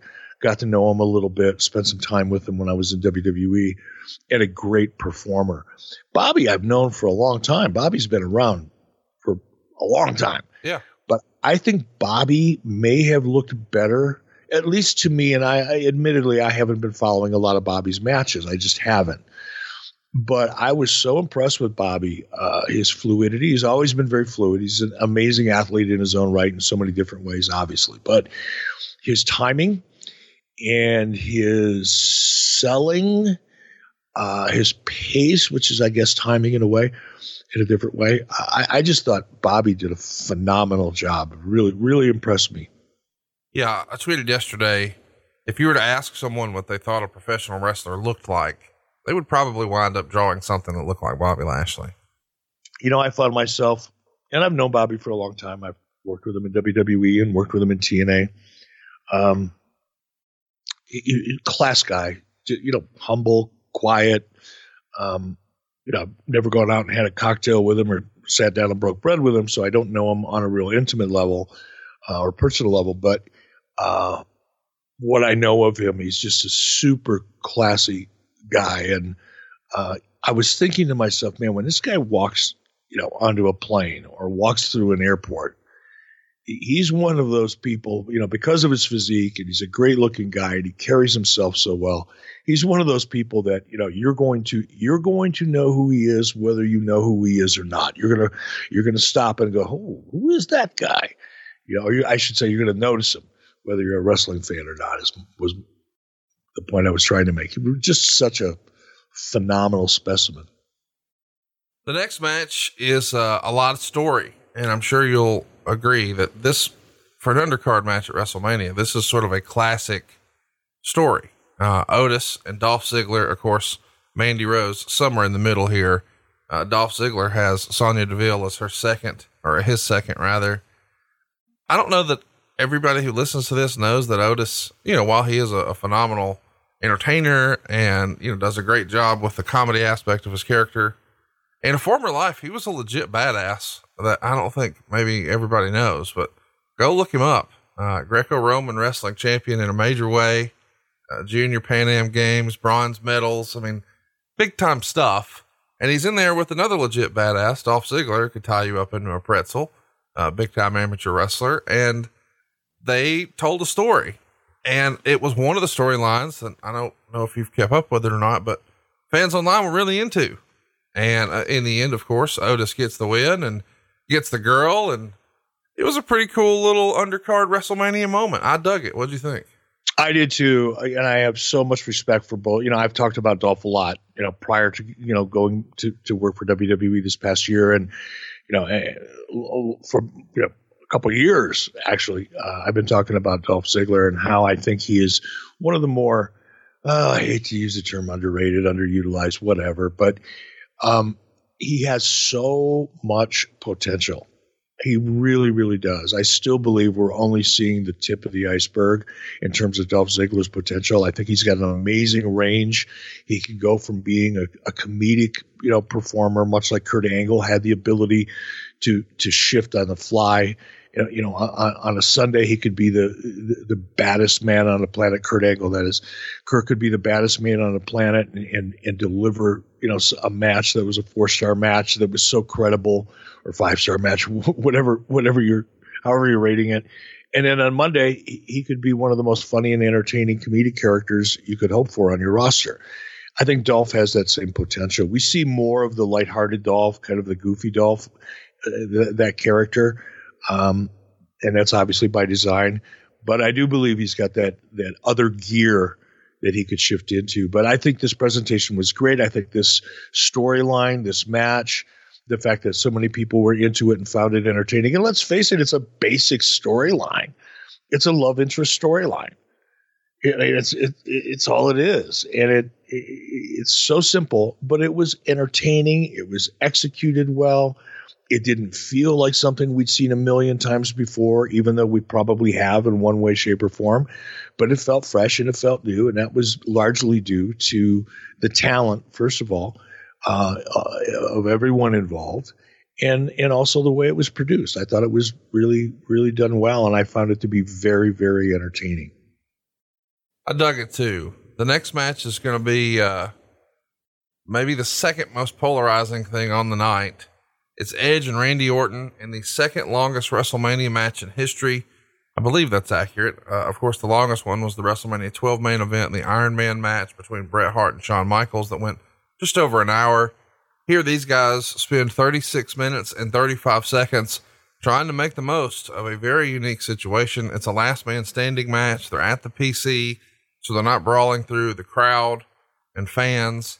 Instead, they found themselves brawling all over the place, including backstage. Uh, the common criticism, I think, of this match today has been that it was too long, and that, you know, with the benefit of the show being pre recorded, they could have improved upon that. What do you think, Eric? Was it too long? Should it have been edited down? What do you think of the match? You know, I, I, told you, you know, part one, the match that I was most looking forward to for night two was Edge and Randy Orton. And that's simply because I, I think Randy is one of the best, if not one of the top two performers of the last decade, almost, well, decade and a half at least. 15 years. He is so good. He's so fluid. He's so believable. His his pacing, his timing, everything that Randy does, in my opinion, is almost perfect. I, I just never see Randy make a mistake or come up short. He just always, always delivers. Uh, and, and, and Edge, I, I knew how much you know emotion and passion and talent, physical talent Edge was going to bring to the table. So I was really, really looking forward to this one, possibly too much so. I may have allowed myself to raise my own expectations to a, a level that probably wasn't realistic given the circumstances. So that was one factor for me. The other factor is it just did go on too long. It was it, it got repetitive. Um, it, it it just you know great 2020 hindsight you know after the fact could it have been shorter sure should it have been shorter? Probably. Would I have liked it more had it been shorter? I think I probably would because I did find myself, you know, checking my emails and, you know, looking over my shoulder to see what the headlines were, you know, uh, on the news. I found myself distracted throughout this match because it probably did go on a little bit too long. What did you think of the uh, the commentary? We should mention that uh, for this particular match because it was a, a Raw match. We had Tom Phillips and Byron Saxton on the call, and there was a lot of criticism online saying that they were calling it like it was a, a PGA golf event with the sort of lowered, hushed tones. What do you think of the commentary? Yeah, I'm not going to criticize in any way the commentary because I, I, think is as tough of a job. Look, I've never been a wrestler. I, I have performed in the ring. I've been a part of physical action in the ring but I've never had to go out for 6, 8, 10, 12, 15, 20, 36 minutes and and try to have you know a highly entertaining emotional physical match in front of no audience. I've never done that. I've played to really small audiences. I've been in arenas and and you know had to try to be in character and tell a story and create emotion in front of you know less than 75 people and that's a very lonely feeling and as tough as it is on the talent um, i can only imagine again i've never really done it but I can I've done enough of it where I can I can I can imagine what it's like probably pretty closely. But I have, you know, been in that color and play by play position, primarily play by play. And to be in a play by play environment with absolutely no crowd, um, because the announcers, you know, as much as the talents, and I think in some ways even more so, maybe not in today's WWE because so much of it is produced for them, uh, you know, either while it's going on live or or after the fact. But to to call a match like this with no crowd, no ambient sound or emotion to react to, to play off of, to to reinforce, I think is just as challenging in many respects as what the talent in the ring was faced with. So I, I'm not going to criticize at all. Um, however, I will say that I found that fact the the, the understated or under uh, under uh, not under delivered the less than energized you know color and play by play i found that in itself to be a little distracting in a weird way it's kind of like you know knowing the audio's on in your television but not being able to hear anything it just kind of aggravates you a little bit To me, it was like if you watch an internet video and uh, maybe it wasn't uploaded the correct way and the audio doesn't match, like when someone's mouth is moving, but it's not in perfect sync. The commentary yesterday during that match in particular just didn't feel like it was in sync with the match. But to your point, that's really hard to do with no crowd, no fans, no other noise. It, it, it's a, you know, especially when you've got 36 minutes worth. Uh, how do you get to the, the screaming stone cold, stone cold, stone cold for 36 No, and and and I, and I don't think that would have worked either. Right. Because then that because I mean that's the challenge of something like this. You know, if you were to go over the top and you as as play by play in color, you you you try too hard, you push too hard. Uh, given the fact that there's no audience, that becomes aggravating. So to find that very very fine line where you're supporting the action enough and as play by play in color you're telling a story to help support the action action you're painting a picture that might not be quite as obvious to the viewer based on what they're seeing it you know taking place on their screen. Um, that's an art in and of itself.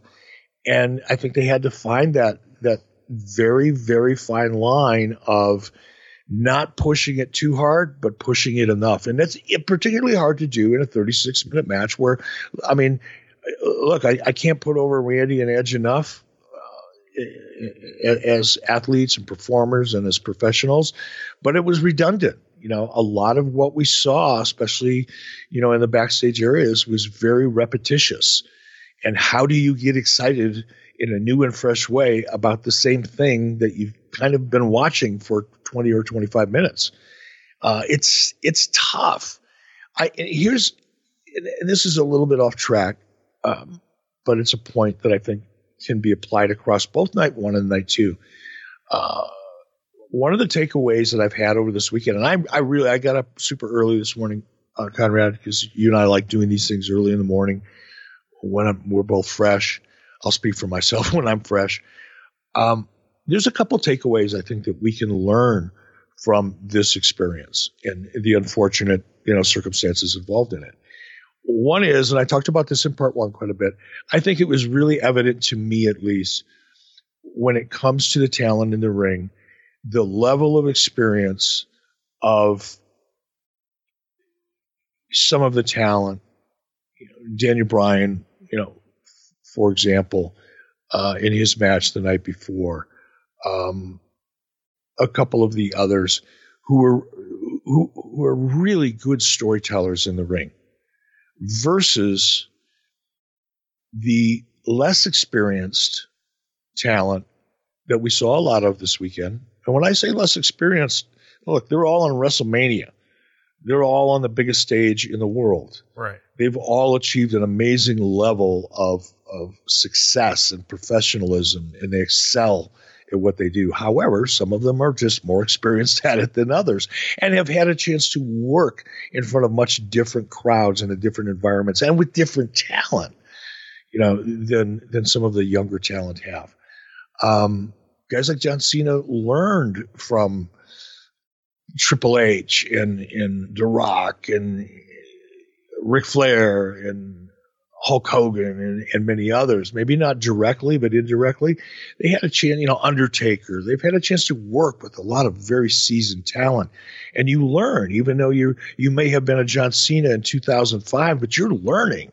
Or John Cena in 2010, you're still learning. John Cena in 2015 was still learning and perfecting that craft. And he was able to do so with, with other very seasoned professionals uh, and guys at the top of their game. Um, whereas a lot of the younger talent is working with other younger talent that some of whom haven't had that same opportunity to work with you know much more seasoned veterans. So i think for me at least i saw a distinct difference. For me it was probably subtle to a lot of viewers but there were certain talent that were just going out there and they were going through their move set. Their match was laid out. They knew exactly what it was, and they were going to have the same match in front of an empty crowd that they would have in front of a live crowd. Whereas there were other talent uh, on on both nights that went out there and had a match that really told a story. And it it didn't feel as choreographed. It didn't feel as pre-produced they weren't overreacting or trying to react to a crowd that wasn't there. I saw a lot of that last night with some of the young talent. Well, you know, I'm not going to beat it to death because I covered it a lot, you know, in part one, but there was still a lot of talent on this card that were still going out there and having the same match with the same reactions, with the same mannerisms, you know, with the same little beats and moments, trying to, you know, create something exciting in front of no crowd that they would have in front of a crowd. And it that to me was really evident. So I think one of the takeaways hopefully will be story, story, story. I beat that drum to death every opportunity I get because I think that's in large part what's missing. And, and not that there's anything wrong with today's product. I, I love the AEW product. I love the WWE product. It's, I'm not criticizing it. Okay. But when people say, well, why isn't, you know, why isn't the business as hot as it was, you know, in the late 90s? Why aren't there, you know, eight or 10 million people watching on a Monday night or Friday night or a Wednesday night for that matter, like they were, you know, during the Monday Night War? And there's a lot of reasons for that. Not all of it has to do with the product itself. But I think one of the reasons are that, or one of the reasons is that the the emphasis on story, and I'm not just talking about you know the backstage promos and the setup, but the the quality of story the discipline of storytelling and the lack thereof was really apparent here in some of the matches that we saw because some of the talent just isn't as experienced in telling a story inside of the ring as others are. And it, that becomes to me glaringly obvious in a situation like this. So I'm hoping because of, for example, you know, the Dotus or Dotus, the Otis Dolph Ziggler storyline that you referenced and how, you know, fans were it. That was a very basic story. You don't you don't have to be freaking Steven Spielberg or Spike Lee to come up with it, right? It was basic stuff, but it works because fans engage in it. It, it. it, allows them to drop their guard and, and get engaged with the story as well as the physical component of what's being presented. And I think the more of that we see, the better the product will be overall. You know, the other takeaway I, I think is for me at least, again, this is my perspective. I'm going to quit saying that, but when it came came to color and play by play, you know, they were switching out the announced teams, which I get, I understand, fully support it, makes it feel fresh. You don't get tired of hearing the same people, you know, for two or three hours at a time, which is, you know, a, a, a challenge sometimes, no matter how good they are. Um, I really noticed a difference, and I'm not criticizing or necessarily putting anybody over here, but for me and my taste, the combination of Michael Cole and JBL worked really, really well. Yeah. Michael Cole's a great play by play guy. J- JBL is able to because he is who he is and he's done what he's done. He's been there. He's he can he can give you he can paint a picture. John can John Layfield can paint a picture as a color commentator about what's going through the mind of you know the the the, the, wrestlers in the ring. He can create a, a perspective and make you think about or give you something to react to in a way that non wrestler color analysts can't. No matter how good they are, they can't because they've never done it. They can't. They they can they could try and they can do a great job, and they can surmise what you know somebody might be thinking. But when you hear a, a guy a guy like JBL doing color and bringing you into the head of you know one of the wrestlers that you're seeing in the ring or both, that that raises the level of storytelling in, in a significant way to me, as opposed to just telling me what I'm already seeing. I know what I'm seeing. You know, I'm fortunate to have sight. I'm grateful. I've got ears. I can hear. I know what's going on in the ring. If you're a play by play or a color analyst, tell me something I don't know. Tell me an aspect of the story, however significant or insignificant it may be, that may feel like something I should think about or go, wow, that's right. I never thought of that. Or wow, that probably is what this person is thinking at this moment. That's a dimension to to to play by play in color that I think is sorely lacking. To me, it was evident here. Um, and I, I thought for the most part, uh, color and play by play by everyone was was very good under the circumstances. But to me, Cole and Layfield really Layfield really stood out. Let's talk about Edge for a minute. You know, he uh, had to abruptly retire, gosh, years ago now at this point. Didn't get to sort of leave on his terms. Worked really hard to get cleared again. Got himself in phenomenal shape. Uh, allegedly had discussions with both WWE and AEW. And of course, in the end, he came home to WWE probably for a handsome sum. But after all this time of, of sort of longing to sort of hey man, I wish I could do it one more time. I, I really want to go out my way and now have the ability to do that. And the coronavirus sort of take you out of that loaded stadium and put you into essentially a warehouse here. This has to be a bit of a disappointment for Edge. You know, I, I think it is. I, I, think it probably scratched half his itch. Um, you know how it is when you walk around, you got that itch right in the middle of your back and you can't really get to it. So you go around, you rub up against the refrigerator, the back of your car, whatever it is. You ah, I think I got it, and then you know a minute later it's back. Can't quite get to it. Can't quite quite you know satisfy that that itch and, and scratch it where you need to. I'm sure. I'm not sure. I don't know Edge well enough, Adam Copeland well enough to know what he's really feeling or thinking. I can only put myself in his shoes. I, I think and this is another thought that occurred to me. I didn't put it down in my notes, but so much respect for all of the talent because I can't imagine as a performer who's been out there in front of 60,000 people or whatever, 50,000 people and gotten that reaction and that just that rush that you can only get playing in front of a live audience. Um, to go out there and work so hard and be so excited about being a part of WrestleMania months and months ago. And finally, you know, for, in Edge's case, you know, overcoming all of the obstacles, just the fact that he was off for 10 years and coming back at such a high level, that in and of itself is a major obstacle. Now, add a neck injury in on top of that, add the fact that he's got a pretty successful acting career in on top of that. You know, there's so many factors that that made Edge's comeback such an interesting move to me.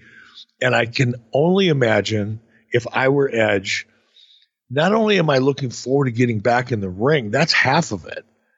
And and all of the things that lead up to it, you know, building up the story and building up the anticipation on Raw or SmackDown or whatever. All of that is very, very fulfilling and exciting. But then to go out and when that moment finally comes that you've been thinking about if you're edge for 10 years and you finally get that opportunity and you find out a week or two weeks or whatever it was before that yeah we're going to do it.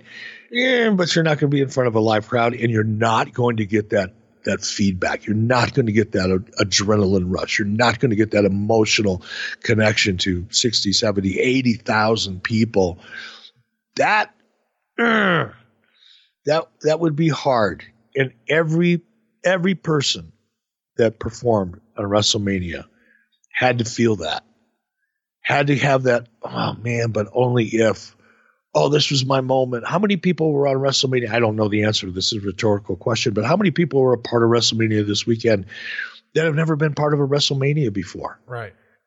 And now they finally get that their dream is coming true, but they're not getting the best part of it. It's just you know, I, I get it. I, I, I empathize. I and I have so much respect for everyone and hope that every single person gets another crack at WrestleMania. I know that's probably not tr- you know possible or or it probably won't happen, but man, I'd love to see every single person get another shot at WrestleMania just so they they, they get the other half of what they didn't get. We should at least address the controversy. Lots of people yesterday were shocked when Randy Orton and Edge opted to use uh, a piece of weight equipment to choke Edge. A lot of people immediately thought of, especially I guess on the heels of the Chris Benoit story airing on Vice, the way Chris took his life. And I was, I thought of it as soon as I saw it, but didn't think to mention it to anybody and thought, man, how fucked up am I that that's what I thought of? And then the next time I was on Twitter, a lot of people were thinking the exact same thing. Obviously, a misstep, not something I think Randy or Edge would have ever intentionally done. It was just, hey, let's look around and what can we use here? Uh, did you have any sort of Benoit flashback when you saw that moment in the match? Not until this morning when I saw some of that feedback, and I, I get it. I, I do. I don't want to minimize it or suggest that people who are reacting that way shouldn't react that way. Look, you feel the way you feel, you think the way that you think. I do, however, think there's a little bit of a, you know, self righteous indignation that, that, lives on social media. Sure. People are looking for certain opportunities to pick things apart and stand on a little bit of a social justice warrior platform. Um, I, I, I, it didn't occur to me while I was watching it. Let's just put it, leave it at that. Um, but I, you know, I did see a lot of it this morning, and I, I guess I don't agree with it. I, I yes, yes, it was horrible what happened with Chris and Nancy. That goes without saying. We don't need to keep beating that, but um, to be so critical because of something that happened on Vice TV that was covering an incident that happened 10 or 15 years ago, whatever it was ah, let it go. Well, let's talk about the tag match. Uh, this is going to be a tall ask. The Street Profits are going to be in there with Angel Garza and Austin Theory. It's a tag team match for the Raw tag team titles. Of course, I say it's a tall ask because you're following a match that just went 36 35 uh, with a crazy finish. I mean, they're on top of stuff, they're through stuff, they're over and under and all about. And now we're going to have a more traditional style match. I thought uh, Angel Garza became a star here. This was a breakout night for him, I thought. Street Profits pick up the win, six minutes, 20 seconds. What'd you think? Another match I was really looking forward to because I know how high certain people were in WWE on the Street Profits when they were emerging on Monday Night Raw and the build up to them. Um, Oh, how do I feel? How did I feel about it? I didn't make a lot of notes. I'm looking at my notes now. I didn't really make a lot of notes that are fresh, a little bit redundant. Again, Street Profits, new tag team, new talent, not a lot of experience. Once again, came out with an entrance that was so similar to what they would do, acknowledging an audience that wasn't there, playing to an audience that wasn't there. That wasn't necessarily their fault. I think agents, producers, um, could have really uh, helped with that for and for whatever reason didn't. Uh, it, they, they, took me out of the moment as a result. The in ring for the Street Profits I thought was solid. Nothing blew me away on on their part. Uh, it was just an it was a decent decent tag match. Uh, I'm not sure it was a WrestleMania match in my humble opinion that's not worth much anymore. Um, I agree with you. Garza broke out, really broke out. Uh, Theory had a couple moments. By the way, he Th- Theory's pretty 22. good too. I just want to mention Theory's only 22 years old. So we've got a ton of time. I mean, you can only imagine, you know, if he's on WrestleMania at 22, what could his career look like in 10 years? I mean, my goodness, 22. Yeah they, they, both Garza and Theory impressed me quite a bit. So I, I thought the match was solid. Uh, it didn't get me overly excited. I didn't have any moments where I saw, oh, oh my gosh, this is going to be, you know, these guys are going to have a huge future. As, as great as Garza did, I, I, think he really established himself. Theory, I think, you know, much like Dolph, we're, we're seeing the tip of the iceberg, and time will only tell how big of an iceberg is below the surface. Uh, but the match was just okay for me. It was, eh, it was just okay. Next up, we've got uh, the fatal five way elimination match for the WWE Women's SmackDown Championship. We've got Tamina, Sasha Banks, Naomi, Lacey Evans, and Bayley. Uh, they get plenty of time here 19 minutes and 20 seconds. It's an elimination match, which uh, I guess is a different wrinkle than what we normally see. I dug this one way more than I thought I would. I guess I came in with lowered expectations for whatever reason, but I liked the little twist at the end with Sasha and Bayley, and I thought I thought this was well executed. What do you think? I actually, uh, no offense to any of the participants involved, but this is you know how I feel about gimmick matches and you know matches where there's not really you know stakes and personal issues and backstory and all that. So I took this opportunity when this match was announced to head downstairs and grab a bite to eat real quick. I thought, okay, this will probably go 10, 12, 14 minutes. I'm going to go down and grab a sandwich, come back up, and finish watching WrestleMania. I went down, made a sandwich, took my dog out, talked to my wife and my daughter, and came back up, and the match was still going on. it was so I thought, okay, well, I'll I'll check it out. And I came in when it came down to um, Bayley and Lacey. Everybody else had been eliminated by that point at that point, I really enjoyed it.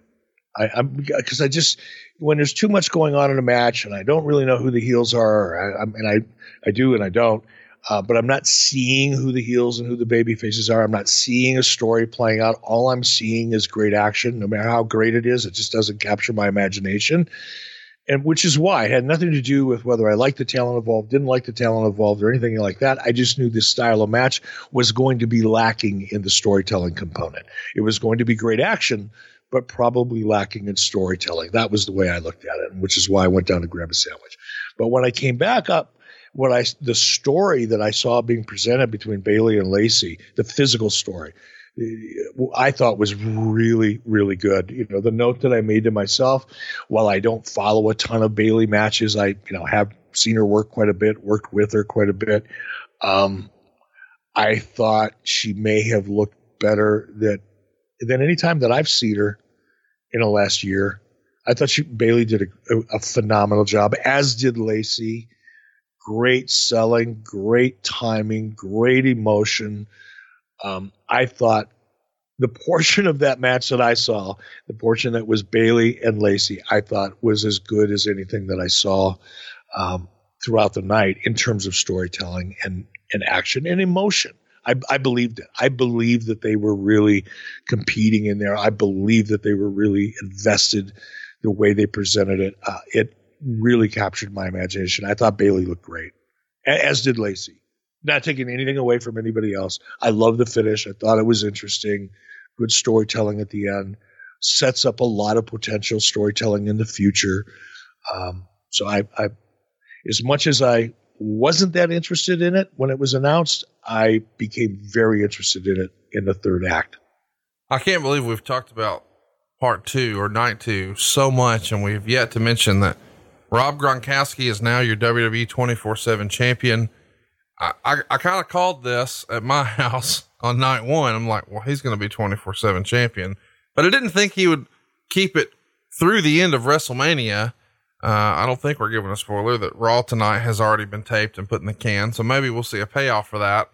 But I thought, you know, it's it's your only way to really try to get some mainstream clicks and headlines and sort of discussions. Like, hey, Rob Gronkowski's a WWE champion. What'd you think? Eh, just eh. I the whole weekend I I kind of felt like if I was Rob Gronkowski, I would probably be a little disappointed. And and I don't know him, so he may be thrilled to death.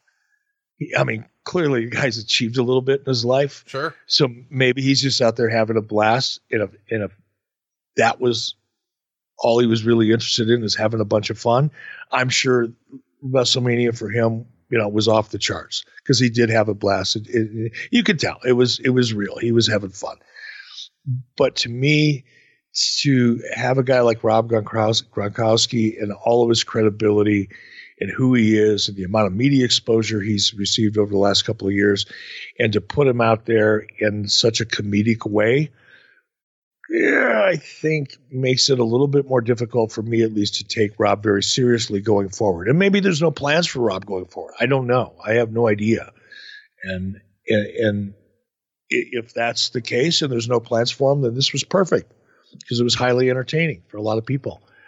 I think if there's a plan for Rob going forward, um, you only get one chance to make a first impression, and I think this first impression was just a little too comedic for my taste. Okay, we need to let you guys in on a secret right now. Eric and I, as you know, are dog lovers, and I think we've cracked the code, man. Of course, we're talking about our friends over at Solid Gold. Let me ask you though, did you know that up to 80% of the immune system is influenced by the gut? Or that supporting the immune system through proper diet and digestive health enables pets to better fight environmental allergies? Solid Gold is passionate about gut health because a healthy digestive system positively impacts the immune system and overall wellness of pets. Solid Gold was the first holistic pet food company in America, started way back in 1974 by a trailblazer named Sissy McGill. You see, she was a pioneer who disrupted a male dominated industry and created a natural pet food before it was cool. Sissy was inspired by European pet food and the fact that European Great Danes outlived their American counterparts. And her first recipe has now provided high quality nutrition, and digestive health for more than 20 generations of dogs. Solid Gold's nutritional platform is inspired by their founding belief that high quality food is the best way to impact our pets' mind, body, and spirit. For over 45 years, Solid Gold has revolutionized the holistic pet food category, and they have a recipe for any dog or cat's dietary needs, including healthy whole grain and grain free options, wet food, supplements like sea meal, and of course, 100% human grade bone broth for dogs, which your dog is going to go nuts for. Solid gold foods are different because they cleanse the digestive system with the whole superfoods, they balance with living probiotics, and they fuel with omega 3 and 6 fatty acids, supporting gut health and nourishing your pet inside and out. Right now, to see the solid gold deal of the week, go to solidgoldpet.com slash 83 weeks. One more time. That's solidgoldpet.com slash 83 weeks to see the deal of the week. I'm telling you, you've got to go right now. Remember this. It's solidgoldpet.com slash 83 weeks. Eric's dog loves it. My dogs love it. And yours will too. And man, they deserve it. Check it out. Solidgoldpet.com forward slash 83 weeks. I don't think there's any chance we see him doing more stuff. Just my opinion as a football fan. Yeah, let's talk about the next match. This is uh, maybe the biggest, most polarizing thing all weekend. And I think a lot of people sort of had this one and the Boneyard match circled heading into it, thinking, well, with the benefit of being able to tape the show, this could be pretty cool. And I think we got a taste of that on SmackDown, the, the go home show on the way to this WrestleMania. John Cena does a, an interview mid ring to close the show and he's talking about how he's not scared of Bray Wyatt, aka the Fiend, and the puppets appear at ringside. And I have to admit, I thought, man, I'd almost be embarrassed if my dad came in right now and saw me watching a puppet show and wrestling. This would be weird. But then when we see the Fiend on the crow's nest or whatever they call that platform, and you get such a great shot of not only the mask, but his contact lenses, it just comes through the screen. And then magically, Bray Wyatt, not as the fiend, appears right over John's shoulder, whispering. And I thought, okay, this is going to be fucking cool. They're going to have the benefit of, you know, recording this thing. And oh my gosh, did they put together something special? The Firefly Funhouse match.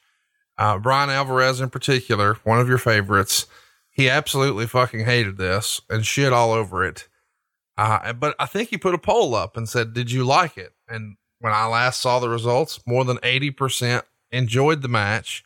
I can only speak for myself. I thought it was wonderfully done.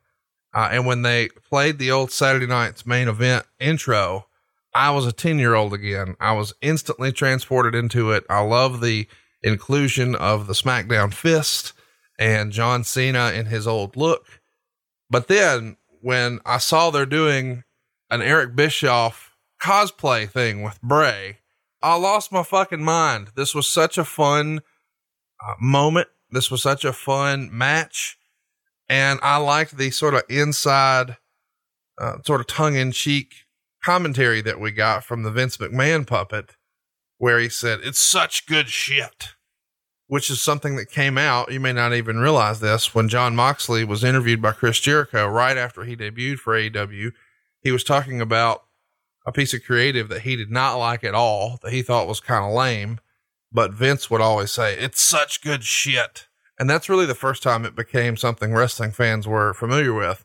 And I don't know a single wrestling fan who didn't laugh when, when they heard the Vince puppet say, This is such good shit. I thought it was a masterpiece. I, I can't wait to get your insight. And I would have loved to have been a fly on the wall with you and Loree when they did Eric Bischoff tribute band stuff. Yeah. I, one of the things that we were talking about, I was talking about, was the takeaway from this weekend. You know, what, how will the business, what will we learn? You know, what can we take positive from this experience? And obviously, to me, storytelling is key. I think, you know, learning, especially if, you know, if the business, if the, if the, presentation of the business is going to evolve as a result of the success and popularity and, and reaction to the Boneyard match, as well as the Firefly Funhouse. These are two very unique ways of st- storytelling.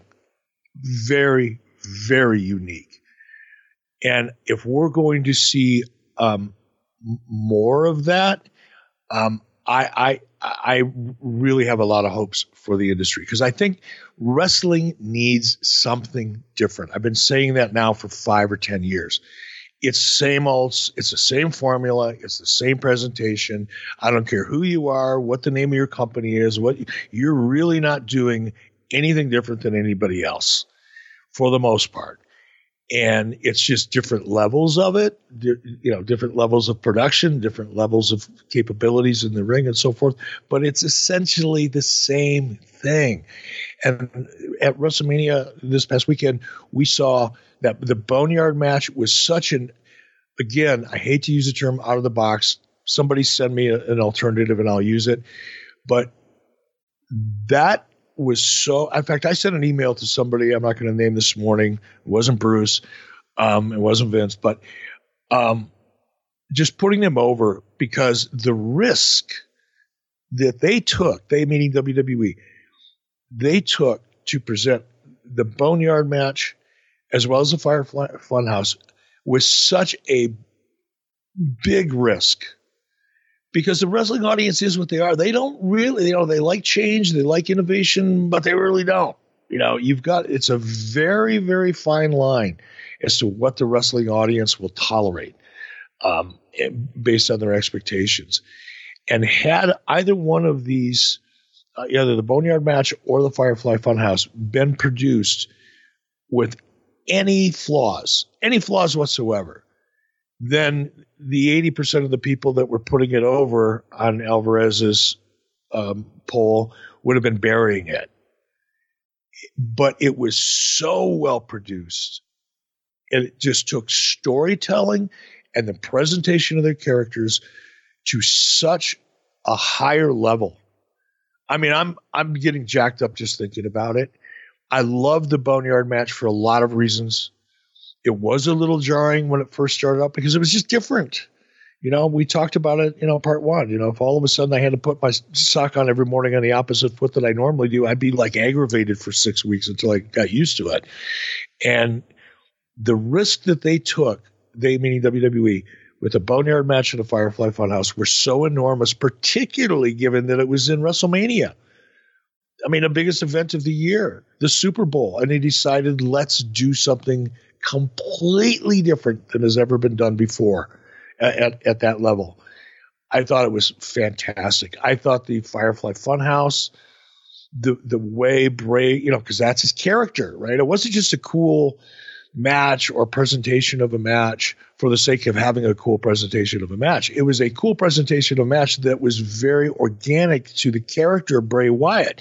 He was getting into Cena's head. And they affected that story in such a phenomenal way. I thought it was so compelling. And I'm, you know, I'm gonna be straight up with you, Conrad. When they started introducing the NWO stuff, I it, like time stopped for me. It was such a bizarre. It was, it was like I was in a suspended state of you know animation. I was like frozen in time for a moment. It was almost an out of body kind of out of my head kind of experience, and I I just got such a big kick out of it. Not because of my ego, not because oh good, I, I fucking hate seeing myself from 20 years ago. Fuck, it reminds me of how old and fat and tired I've become. so, you know, when I see myself from 20 years ago, oh, God, do they have to keep showing that shit? I don't look like that anymore. I don't act like that anymore. But it, so it wasn't that. It was the way it was all put together and become such a part of the story and how probably real certain aspects of it were. I mean, it was kind of an inside shoot, but it was done in such a creative and effective way. Not just creative for the sake of being creative. We've all seen that before. I've done that before, and it doesn't work. If you're just being creative for the sake of being creative, but when you can be creative and really drive a story or take a story or a character to the very next level, in this case, probably four or five of those next levels up, I was just blown away. I mean, I think again, going back to my takeaway kind of thing, um, I, I think the Firefly, Firefly Funhouse and the Boneyard match probably are the catalyst for the next evolution of storytelling in wrestling. We're not going to see it all the time. Right. You can't. Right. I mean, that was very expensive, time consuming stuff to produce. I can assure you of that. It took a ton of production to present that the, the way that it was at such a high, at such a high level. And as a result of the time and the expense, you're not going to see it every week. I don't want to see it every week. But if I can see it once a month or once every couple months or whatever as a way to elevate story and characters, I think the business, as a result of this past WrestleMania and the challenges that it created, I think this will make this WrestleMania may have probably as much of a more of an impact on the business. At least I hope on the business going forward than perhaps any WrestleMania in a long, long time.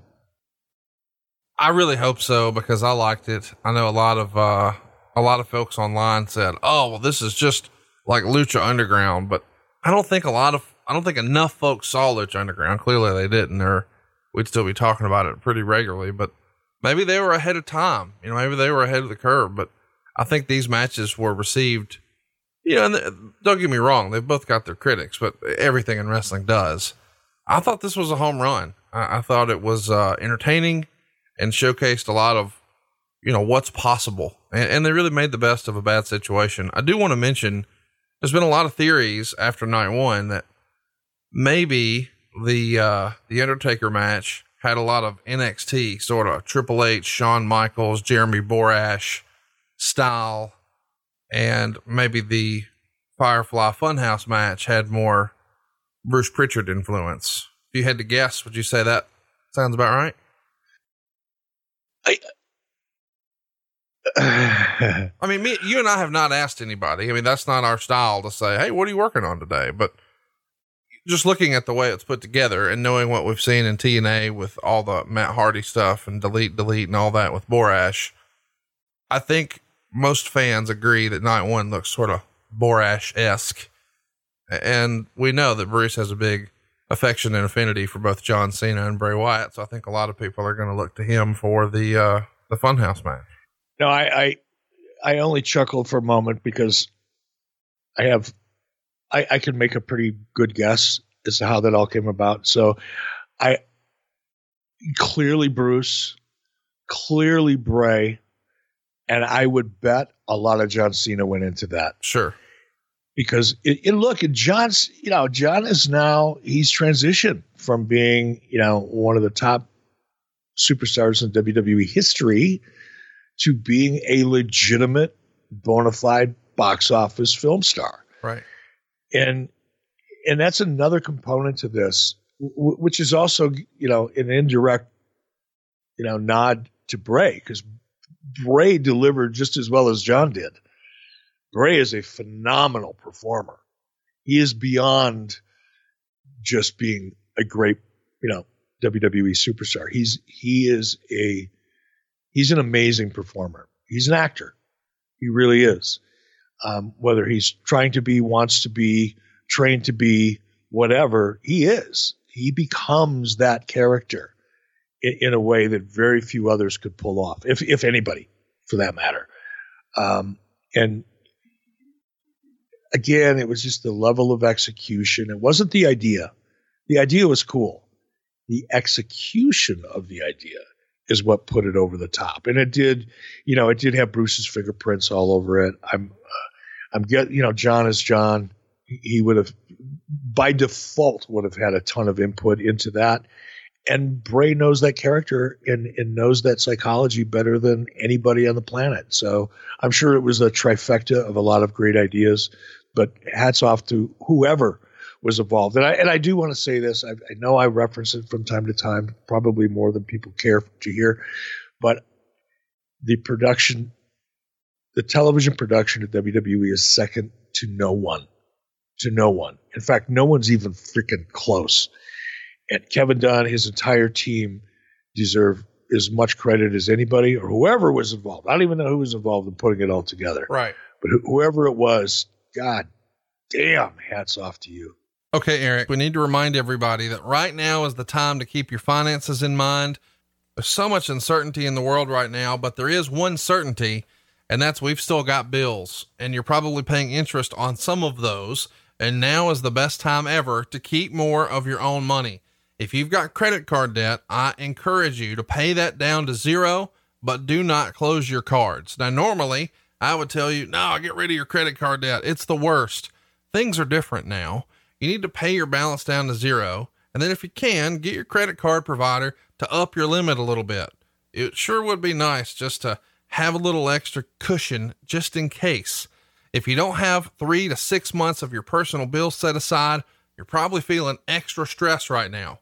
Now is the right time to endeavor to start saving that money. Here's the problem. If you wait until you have some employment issues, you can't go borrow money. If you go down to the bank and you say, Hey, I'd like to borrow $5,000.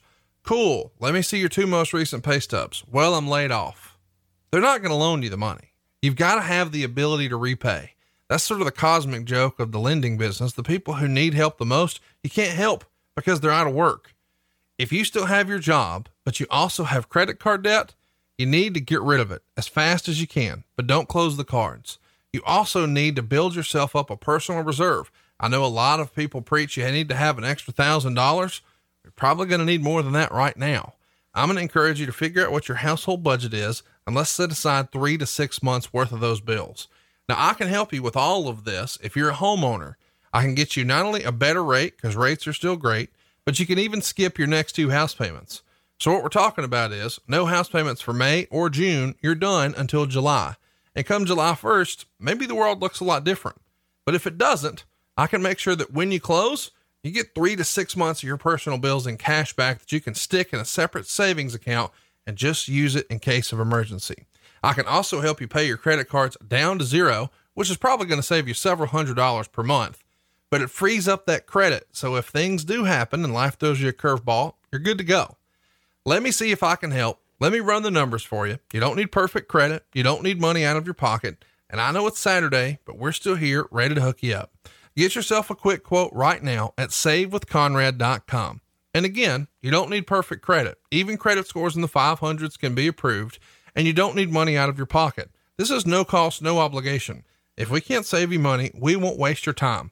But we're licensed in more than 40 states, and if you're in a 30 year loan, if you've got credit card debt, if you have a second mortgage, if you don't have some money set aside, now is the right time to take a look. Let us run the numbers just in case It's also worth mentioning we offer a seven year guarantee where if your needs change in the next seven years, we'll help you refinance again without paying a whole new set of lender fees. Find out how easy it is to save a bunch of cash for your family and talk to my family at savewithconrad.com. NMLS number 65084, equal housing lender, savewithconrad.com. And here we are, main event. It's going to be a long, long, long time before we see something like this again, or so we all hope. This was uh, unique, almost maybe as much as the Firefly Funhouse. It's your main event. There's no crowd. Uh, Brock Lesnar and Drew McIntyre, they get four minutes and 35 seconds. A pretty similar booking to the way Goldberg and Braun Strowman happened, where we're going to hit our finishes a handful of times, and he who hits it the most wins. Drew McIntyre becomes the man here. And I couldn't help but feel bad for Drew. What a story he's got, you know, to go from cut to becoming the man again on the independents and becoming the TNA world champ or the impact world champ and then gets back at NXT and makes his way to the main roster. And you've had guys like Jim Cornette a couple of years ago say, Oh, I'd have put the belt on him at WrestleMania. And JR, I think last year said this was the year to put the belt on Drew McIntyre. And now it's finally happening. He wins the Royal Rumble, eliminates Brock Lesnar. The collision course is set, but no crowd to see it. Not exactly the WrestleMania moment he probably dreamed up, but four minutes and 35 seconds. These are the heavyweight boxers. This is a heavyweight fight, so it doesn't need to go long. I dug it for what it was, but I couldn't help but feel bad for Drew. What'd you think? I, I get that, and uh, you know I've got to know Drew a little bit um, prior to going back to WWE. I, I connected with Drew the very first time uh, at an independent event over in the UK. Super classy guy, great head on his shoulders, amazing, prof- amazing character. And you know, we didn't talk about it after you know part one, but I actually watched the Drew McIntyre. I mean, it was a long package. I didn't want to call it a package. It was basically a documentary. The whole build up for Drew, um, such a fantastic job, and he's a real, he's the real deal. He is the real deal. And while I agree, and my, you know, my my first reaction as you were talking was, yeah, but it doesn't matter if there was a crowd there or not because he's going to go on to such great things. He's Sure. going to have that WrestleMania crowd. He's going to have those big moments. He- He's had some, but he's going to have a lot more.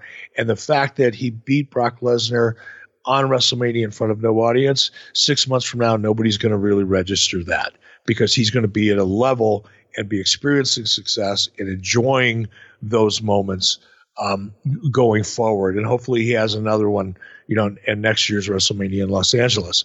But I was so, I don't want to say proud of him because I didn't have anything to do with it. You know, I was proud for Drew. I, I really was. I don't think there's anybody that deserves that opportunity more than Drew. I'm, I couldn't be more excited for any one person to possibly be that next big breakout star that WWE so desperately needs right now. And they do. They do. Again, not being critical, but it's been a long time since we've seen a Stone Cold Steve Austin, Rock, John Cena, you know, level star. Somebody that you could bank on, you know, year in and year out for a couple of years. That really big superstar that drives everything else because that's what it takes to get other people over. I think that's one of the biggest challenges right now in the industry is there's a lot of people that are over, but they're all over at kind of the same level. I'm not going to name names, not going to point fingers, but you could probably pick three or four, five people that in a pinch could headline a WrestleMania. But none of them are driving the industry.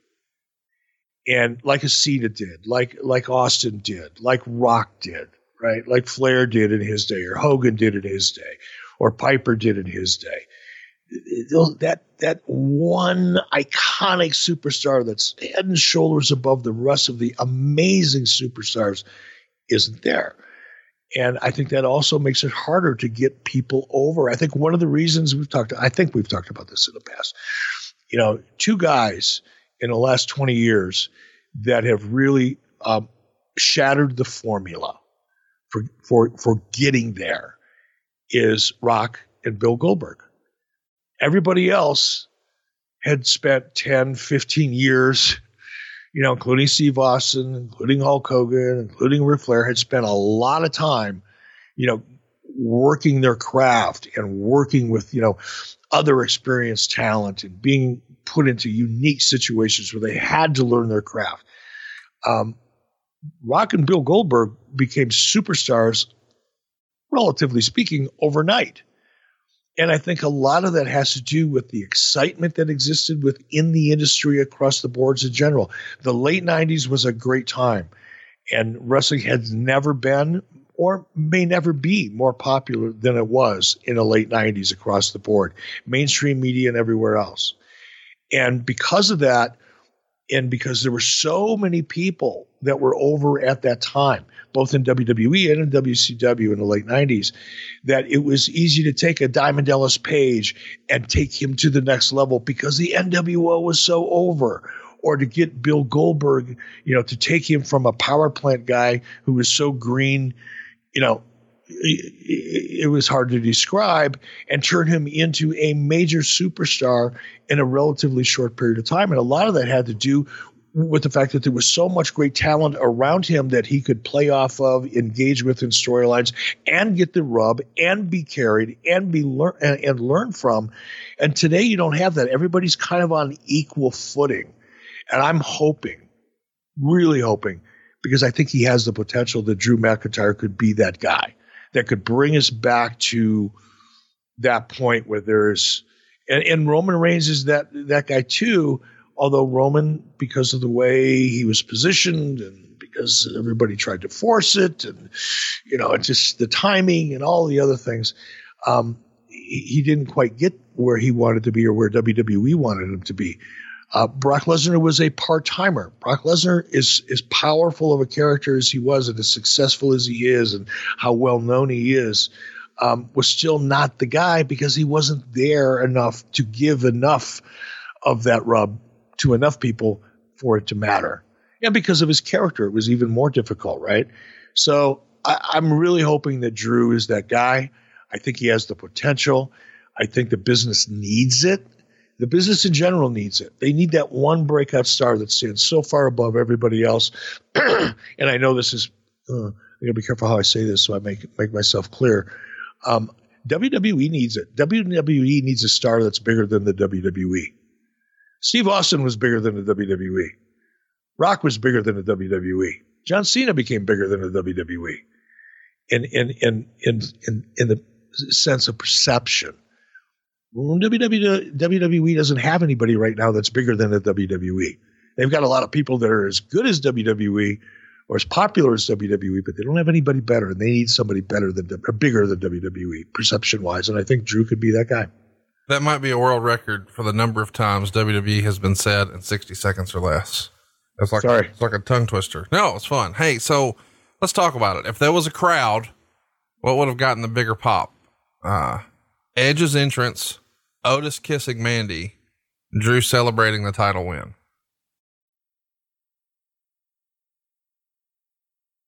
Run that by me one more time. Biggest pop, if there was a crowd, Edge's entrance, Otis kissing Mandy or Drew winning the title? Drew winning the title. I think Otis kissing Mandy would have gotten a great reaction because it's a good story and people are into it and it's, you know, it's great television uh, for a lot of reasons. Uh, Otis is such a great character. He's such. Have you have you got have you spent any time around him? No, I have not. Oh God, you you need to go out of your way you really need to go out of your way. Such a fun guy to be around. Fun, fun guy to be around. Funny story. Bruce and I were we were leaving a SmackDown. We were riding together. Somebody else might have been with us.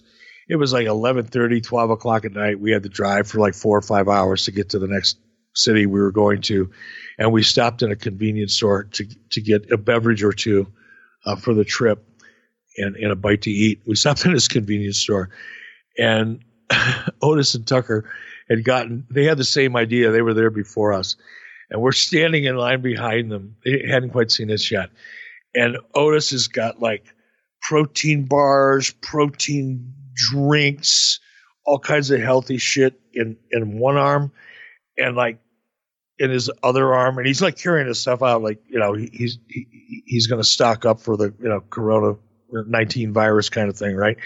He's he's he's probably got seventy five dollars worth of shit in his arms.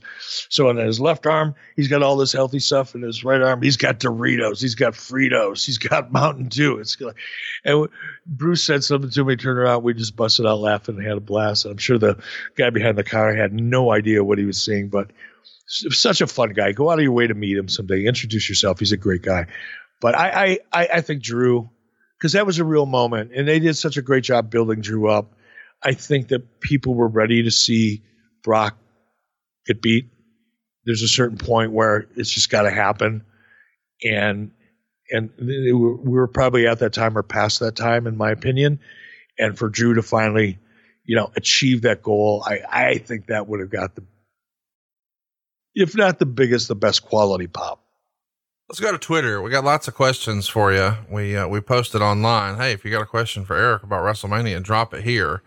Michael Mackey has two really good ones. He says, number one, do you think these short matches Goldberg has had over the last couple of years will change what people think of him in the future? I always remember him as having decent matches, not two minute matches with two or three moves. Sounds like Michael uh, grew up on the late WCW or WWE version of Goldberg because what sort of got Goldberg hot in the first place was short matches. What do you think the uh, most recent WWE run will do to his legacy, Eric? Uh, I, you know, I think it will help it. You know, Bill, uh, I think Bill, at, at, the end of the day, he's going to be known for his entrance and his spear and his jackhammer. Yeah. That's it nobody's going to look at Bill Goldberg and put him in the same category as a Ricky Steamboat or a Ric Flair. Uh, this is not going to happen. It was ne- it was never his goal. It was never his style. It was never his intention. Bill Goldberg was an attraction. Um, he, I, I, don't think it's going to hurt him at all. His his last run. And let's let's face it. You know, his most recent run is coming at the very tail end of his career. For crying out loud, he's not 35 years old. You know, how old is Bill? Is he in his fifties? Got to be close. Yeah, he is. Yeah. Uh, come on. You know, I, I, think the fact that he's in WWE, the fact that he's still performing in WWE as recently as, you know, the, the, uh, uh, this weekend, I, I think only enhances his legacy. I think it's time for Bill. If I were Bill's agent, of course, if I was Bill's agent and I was counting the money that I'm getting in the mailbox for doing next to nothing, I probably would encourage him to keep performing. But I think, you know, if, if Bill were to go to someone close to him who is objective and say, What do you think? Time to hang it up? Should I go out on a high note or should I keep cashing these checks? Uh, unless I needed the checks, I'd go out on the high note. I really would. You, uh, you know who Bill Goldberg's agent is, right? Yeah, I didn't even want to mention his name. Let's keep going. JP Mundy writes in How much going forward with WrestleMania had to do with pre existing sponsor obligations? Wouldn't it have been better to 86 the show and try to defer or make good on the obligations? Uh, you know, I did a radio interview at WEEI yesterday in Boston, and that, that question came up uh, in a way. And look, I don't know what I don't know, meaning whether sponsor obligation, which I doubt. You know, by the way, you can do make goods. Yeah. You know, sponsors are used to this type of thing. I I highly doubt that that was a consideration in any way, shape, or form.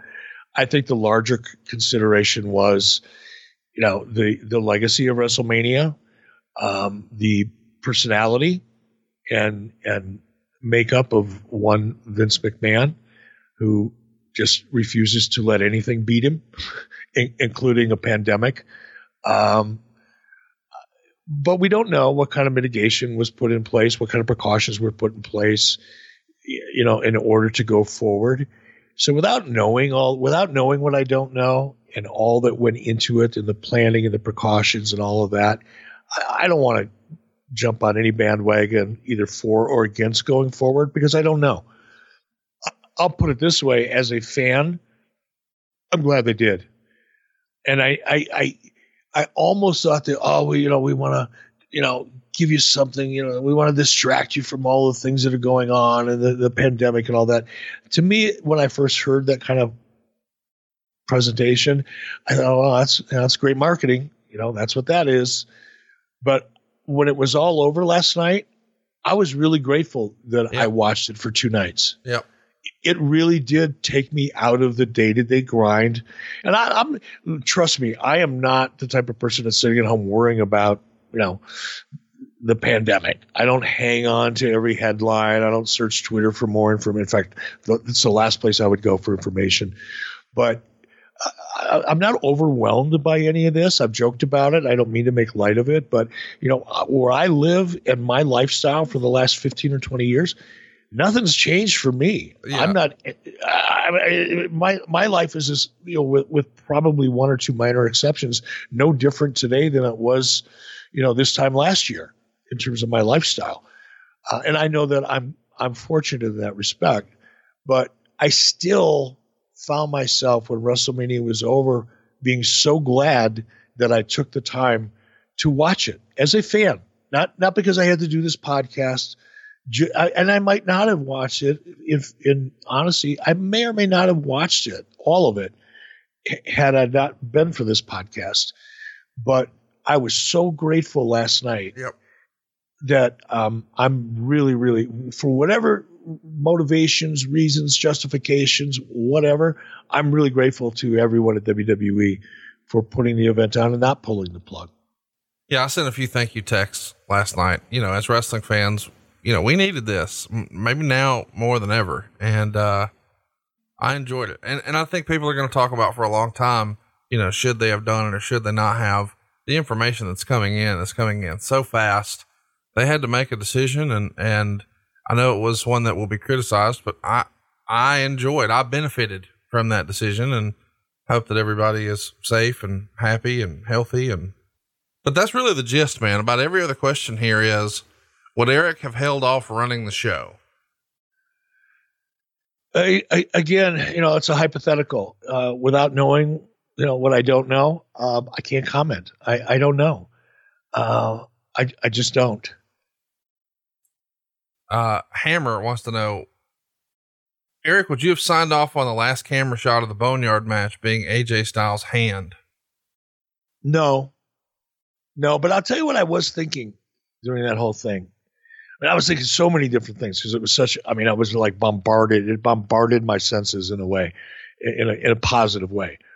Um, but what I was thinking is we're getting towards the end of that scene, and you know, I saw Taker kind of look over to the bulldozer, was positioned very, you know, prominently in the shot. I'm thinking, oh no, if he buries him, this could be another Paul White, you know, the giant falling off the Cobo Arena moment.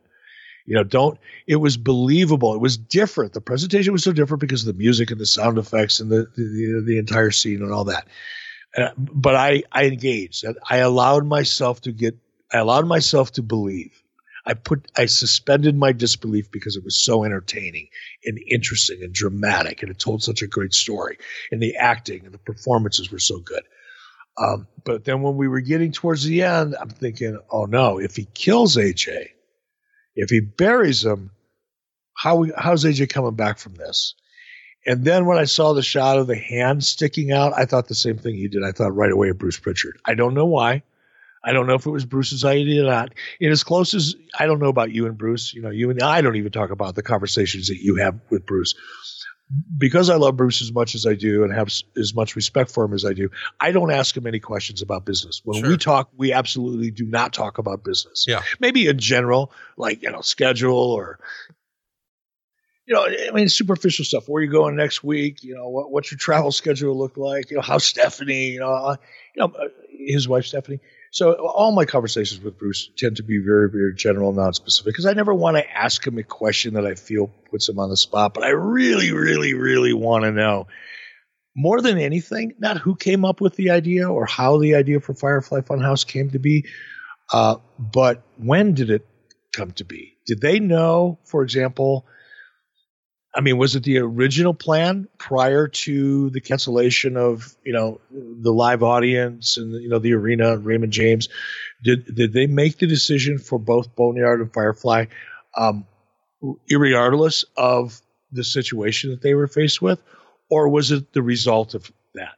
I'd really like to know that, but I don't want to ask because I don't want to put Bruce on the spot. It's fun to it's fun to guess.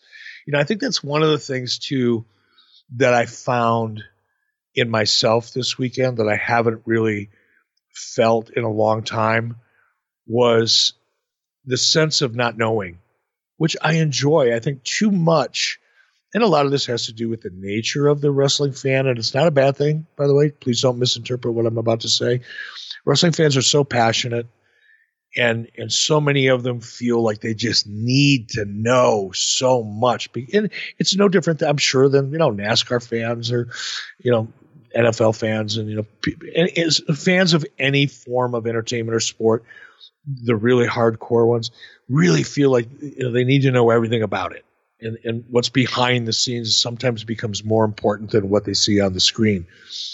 And for the first time in a long time, my sense of wonder is probably overstating it a little bit, but my sense of, of curiosity and intrigue was really heightened this weekend, partially because of how are they going to figure this out given the circumstances, and partially because of just the elevated storytelling that we saw in the Boneyard match and in Firefly Funhouse.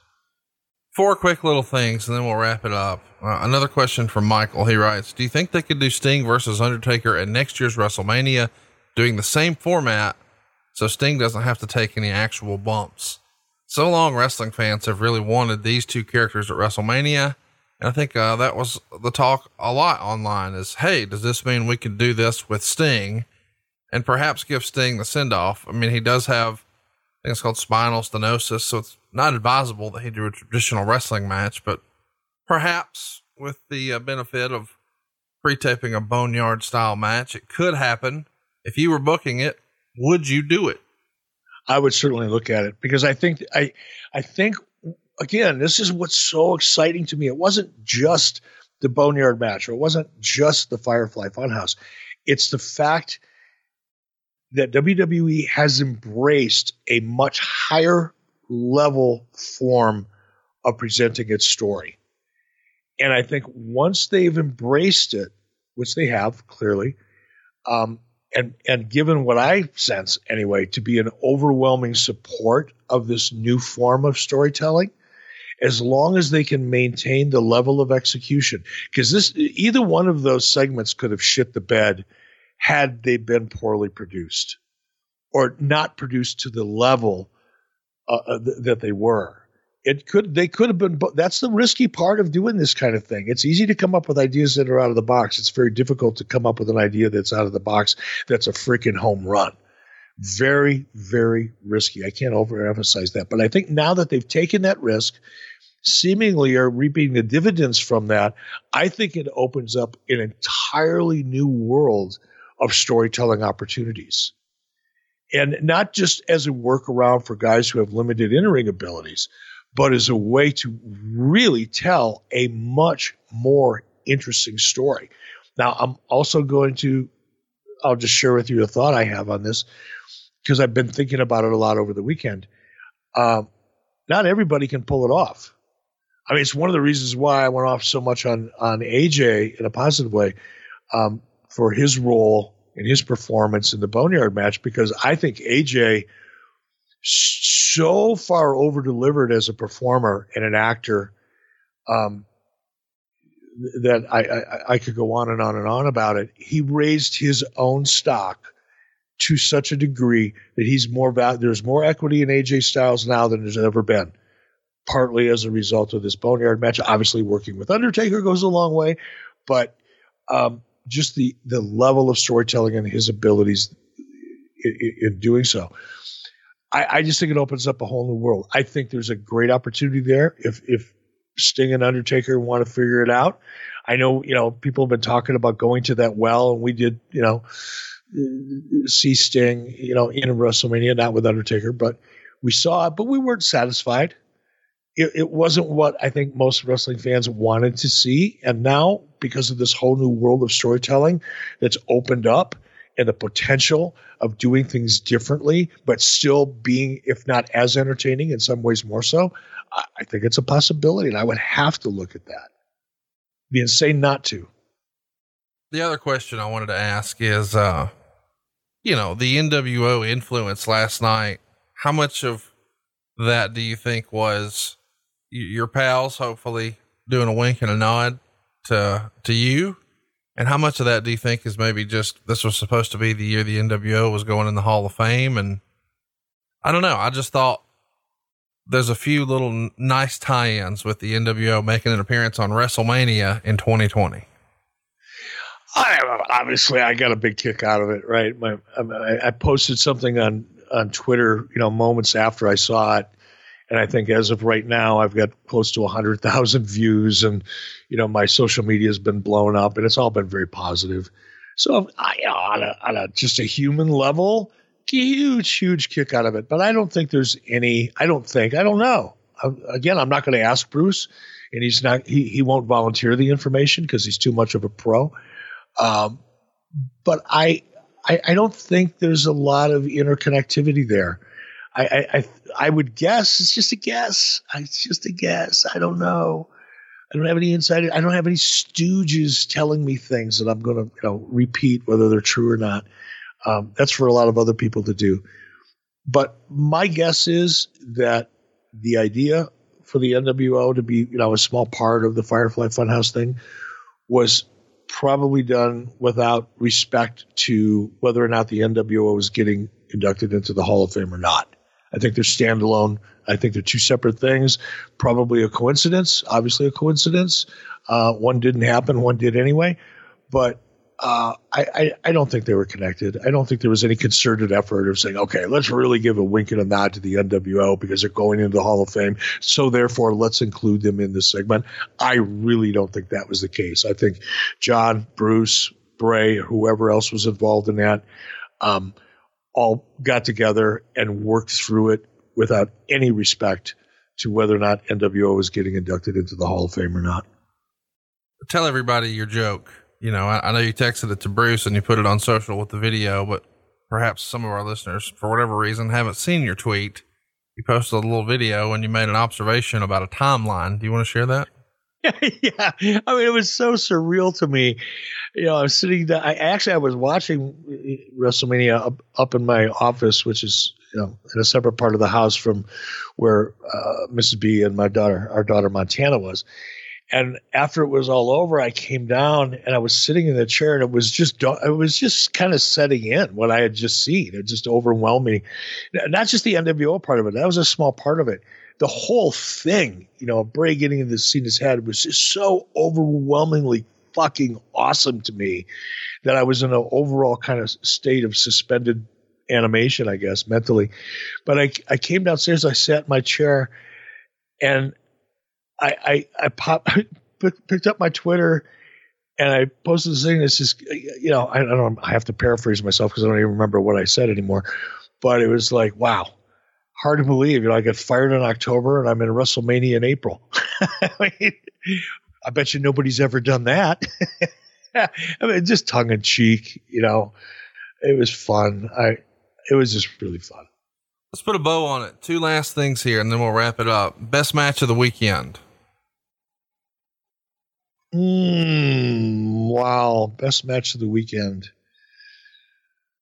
Oh, shit so much has happened. I'm actually going to have to go back to my notes and take a look at it. While you're looking at it, I'm going to vote Kevin Owens, Seth Rollins. Uh, and I would have never picked that one coming in. It just, as a match, I really, really dug it and thought it worked. Yeah, I'm, I'm, I'm going to have to go with you on that. I mean, as a match, as an in-ring, you know, live to tape match, uh, I would probably have to agree with that one.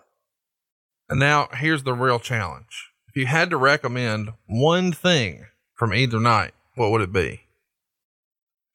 Not what would you change, but you're going to have somebody sit down and watch one thing from either night.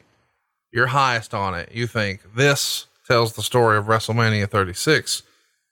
This is the best thing on the show. Here you go. Press play. What would it, what would they say? Boneyard match. I agree. I think we're on the same page, man. I, you know, I want to, I want to put over so much good stuff that happened on either night because I think it exceeded all expectations, and I'm sure you agree. And you and I were both sort of overwhelmed with gratitude of, man, I'm glad we had something to do. It seems like everything else is canceled, and this was actually pretty fun. And it was fun for me and you to get to curry, uh, cover the current product. We've not usually spent much time. I mean, we're really a nostalgia show, but you and I talking about the uh, the current stuff. This was a fun change of pace. I enjoyed it. I really did too. I really, really enjoyed it. I'm, I'm grateful, you know, for this podcast. You know, more or less not forcing me, but um, pushing me to watch the entire WrestleMania, not just parts of it, which probably would have been the case uh, had it not been for this podcast. I really, really enjoy. I enjoyed this as much as I've enjoyed anything I've seen on on screen in a long, long time, and I'm grateful for the opportunity to have watched it well, throw us a follow on Twitter if you haven't already at 83 weeks. Uh, pick yourself up a shirt over at ericbischoff.com. You would have heard this episode early and ad free had you joined adfreeshows.com. Can't recommend that enough. We've got a lot of, uh, I haven't even told you, Eric, but we've got some celebrity supporters that I'll tell you about uh, off air. But yeah, we've had some, some, some na- major figures in wrestling decide to throw their hat in the ring and start getting our content there as well. So, Stay tuned for that. Next week, we're doing something we've never done before as the first continue here on 83 Weeks. We're going to watch TNA Lockdown 2010 and talk about it. This is a major moment in TNA wrestling history. Uh, we'll break down exactly why next week. I'm looking forward to this one, man. We've had this one circled for a while. You haven't spent a lot of time on the show talking about your run in TNA, and to break down a specific show like this, this will be a first for us, and I'm looking forward to it. How about you? Yeah, as am I. As am I it's kind of kind of a you know abrupt transition to go from WrestleMania 36 and all the crazy stuff we saw to TNA. But it'll be it'll be fun. It'll be you know context is king. We're going to go back to 2010. You know it was it was a decade ago, different time, different situation. Television was different. Everything was different. So it will be fun to go back and kind of break it down into tiny little pieces and analyze it. We'll see you next week right here on 83 Weeks with Eric Bischoff. Hello. Good afternoon. Uh, is this Mr. Richmond? I've been telling you for a long time that SaveWithConrad.com can save you money, but don't take my word for it. Yes, it is. Hi, this is Dave Silva. I'm calling from Save with Conrad. Hey, how are you? Doing good, my friend. Doing good. What made you go to Save with Conrad in the first place? Just doing the the ads on the podcast. My wife and I were in a place where we thought, you know, let's see what we can do, and and check out different companies, and I said, well, I've got this one. So I went on, and, and the rest is history. We, we loved it, and we stuck with it, and thankfully they stuck with us, and, and it worked. That's wonderful. Was there something specific that Conrad said on the podcast that kind of helped you make that decision to give us a call or email us? Skip two payments, and and you know he'll he'll find you the lowest rates, and um, and it came at a great time. We actually did it a couple months before Christmas, so we got to have no payments for December, January. So that helped out a lot with Christmas shopping. We've got a two year old daughter. So any money that we could have put towards her that we didn't have to put towards the house was a good thing. How was it working with Derek? Well, he was great. Uh, sent him an email at like 6 o'clock at night, and he almost immediately called us. And we put him on speaker, and we, we hashed out what we needed to hash out.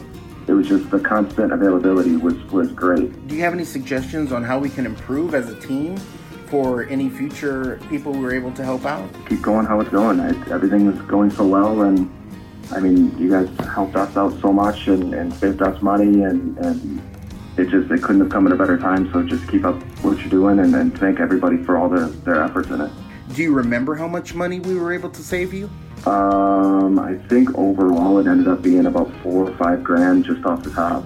I mean, we we had a credit card that we had run up, and we should not have got it to the point that it was at.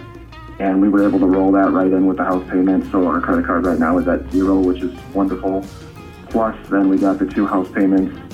Plus, um, I think they ended up saving us like $2,500 extra on top of it. So it ended up being a, a significant hit of money to us. So it was it was definitely what we needed at the time. Now, would you recommend us to a friend or a coworker? I already have. Oh, great! That's wonderful to hear.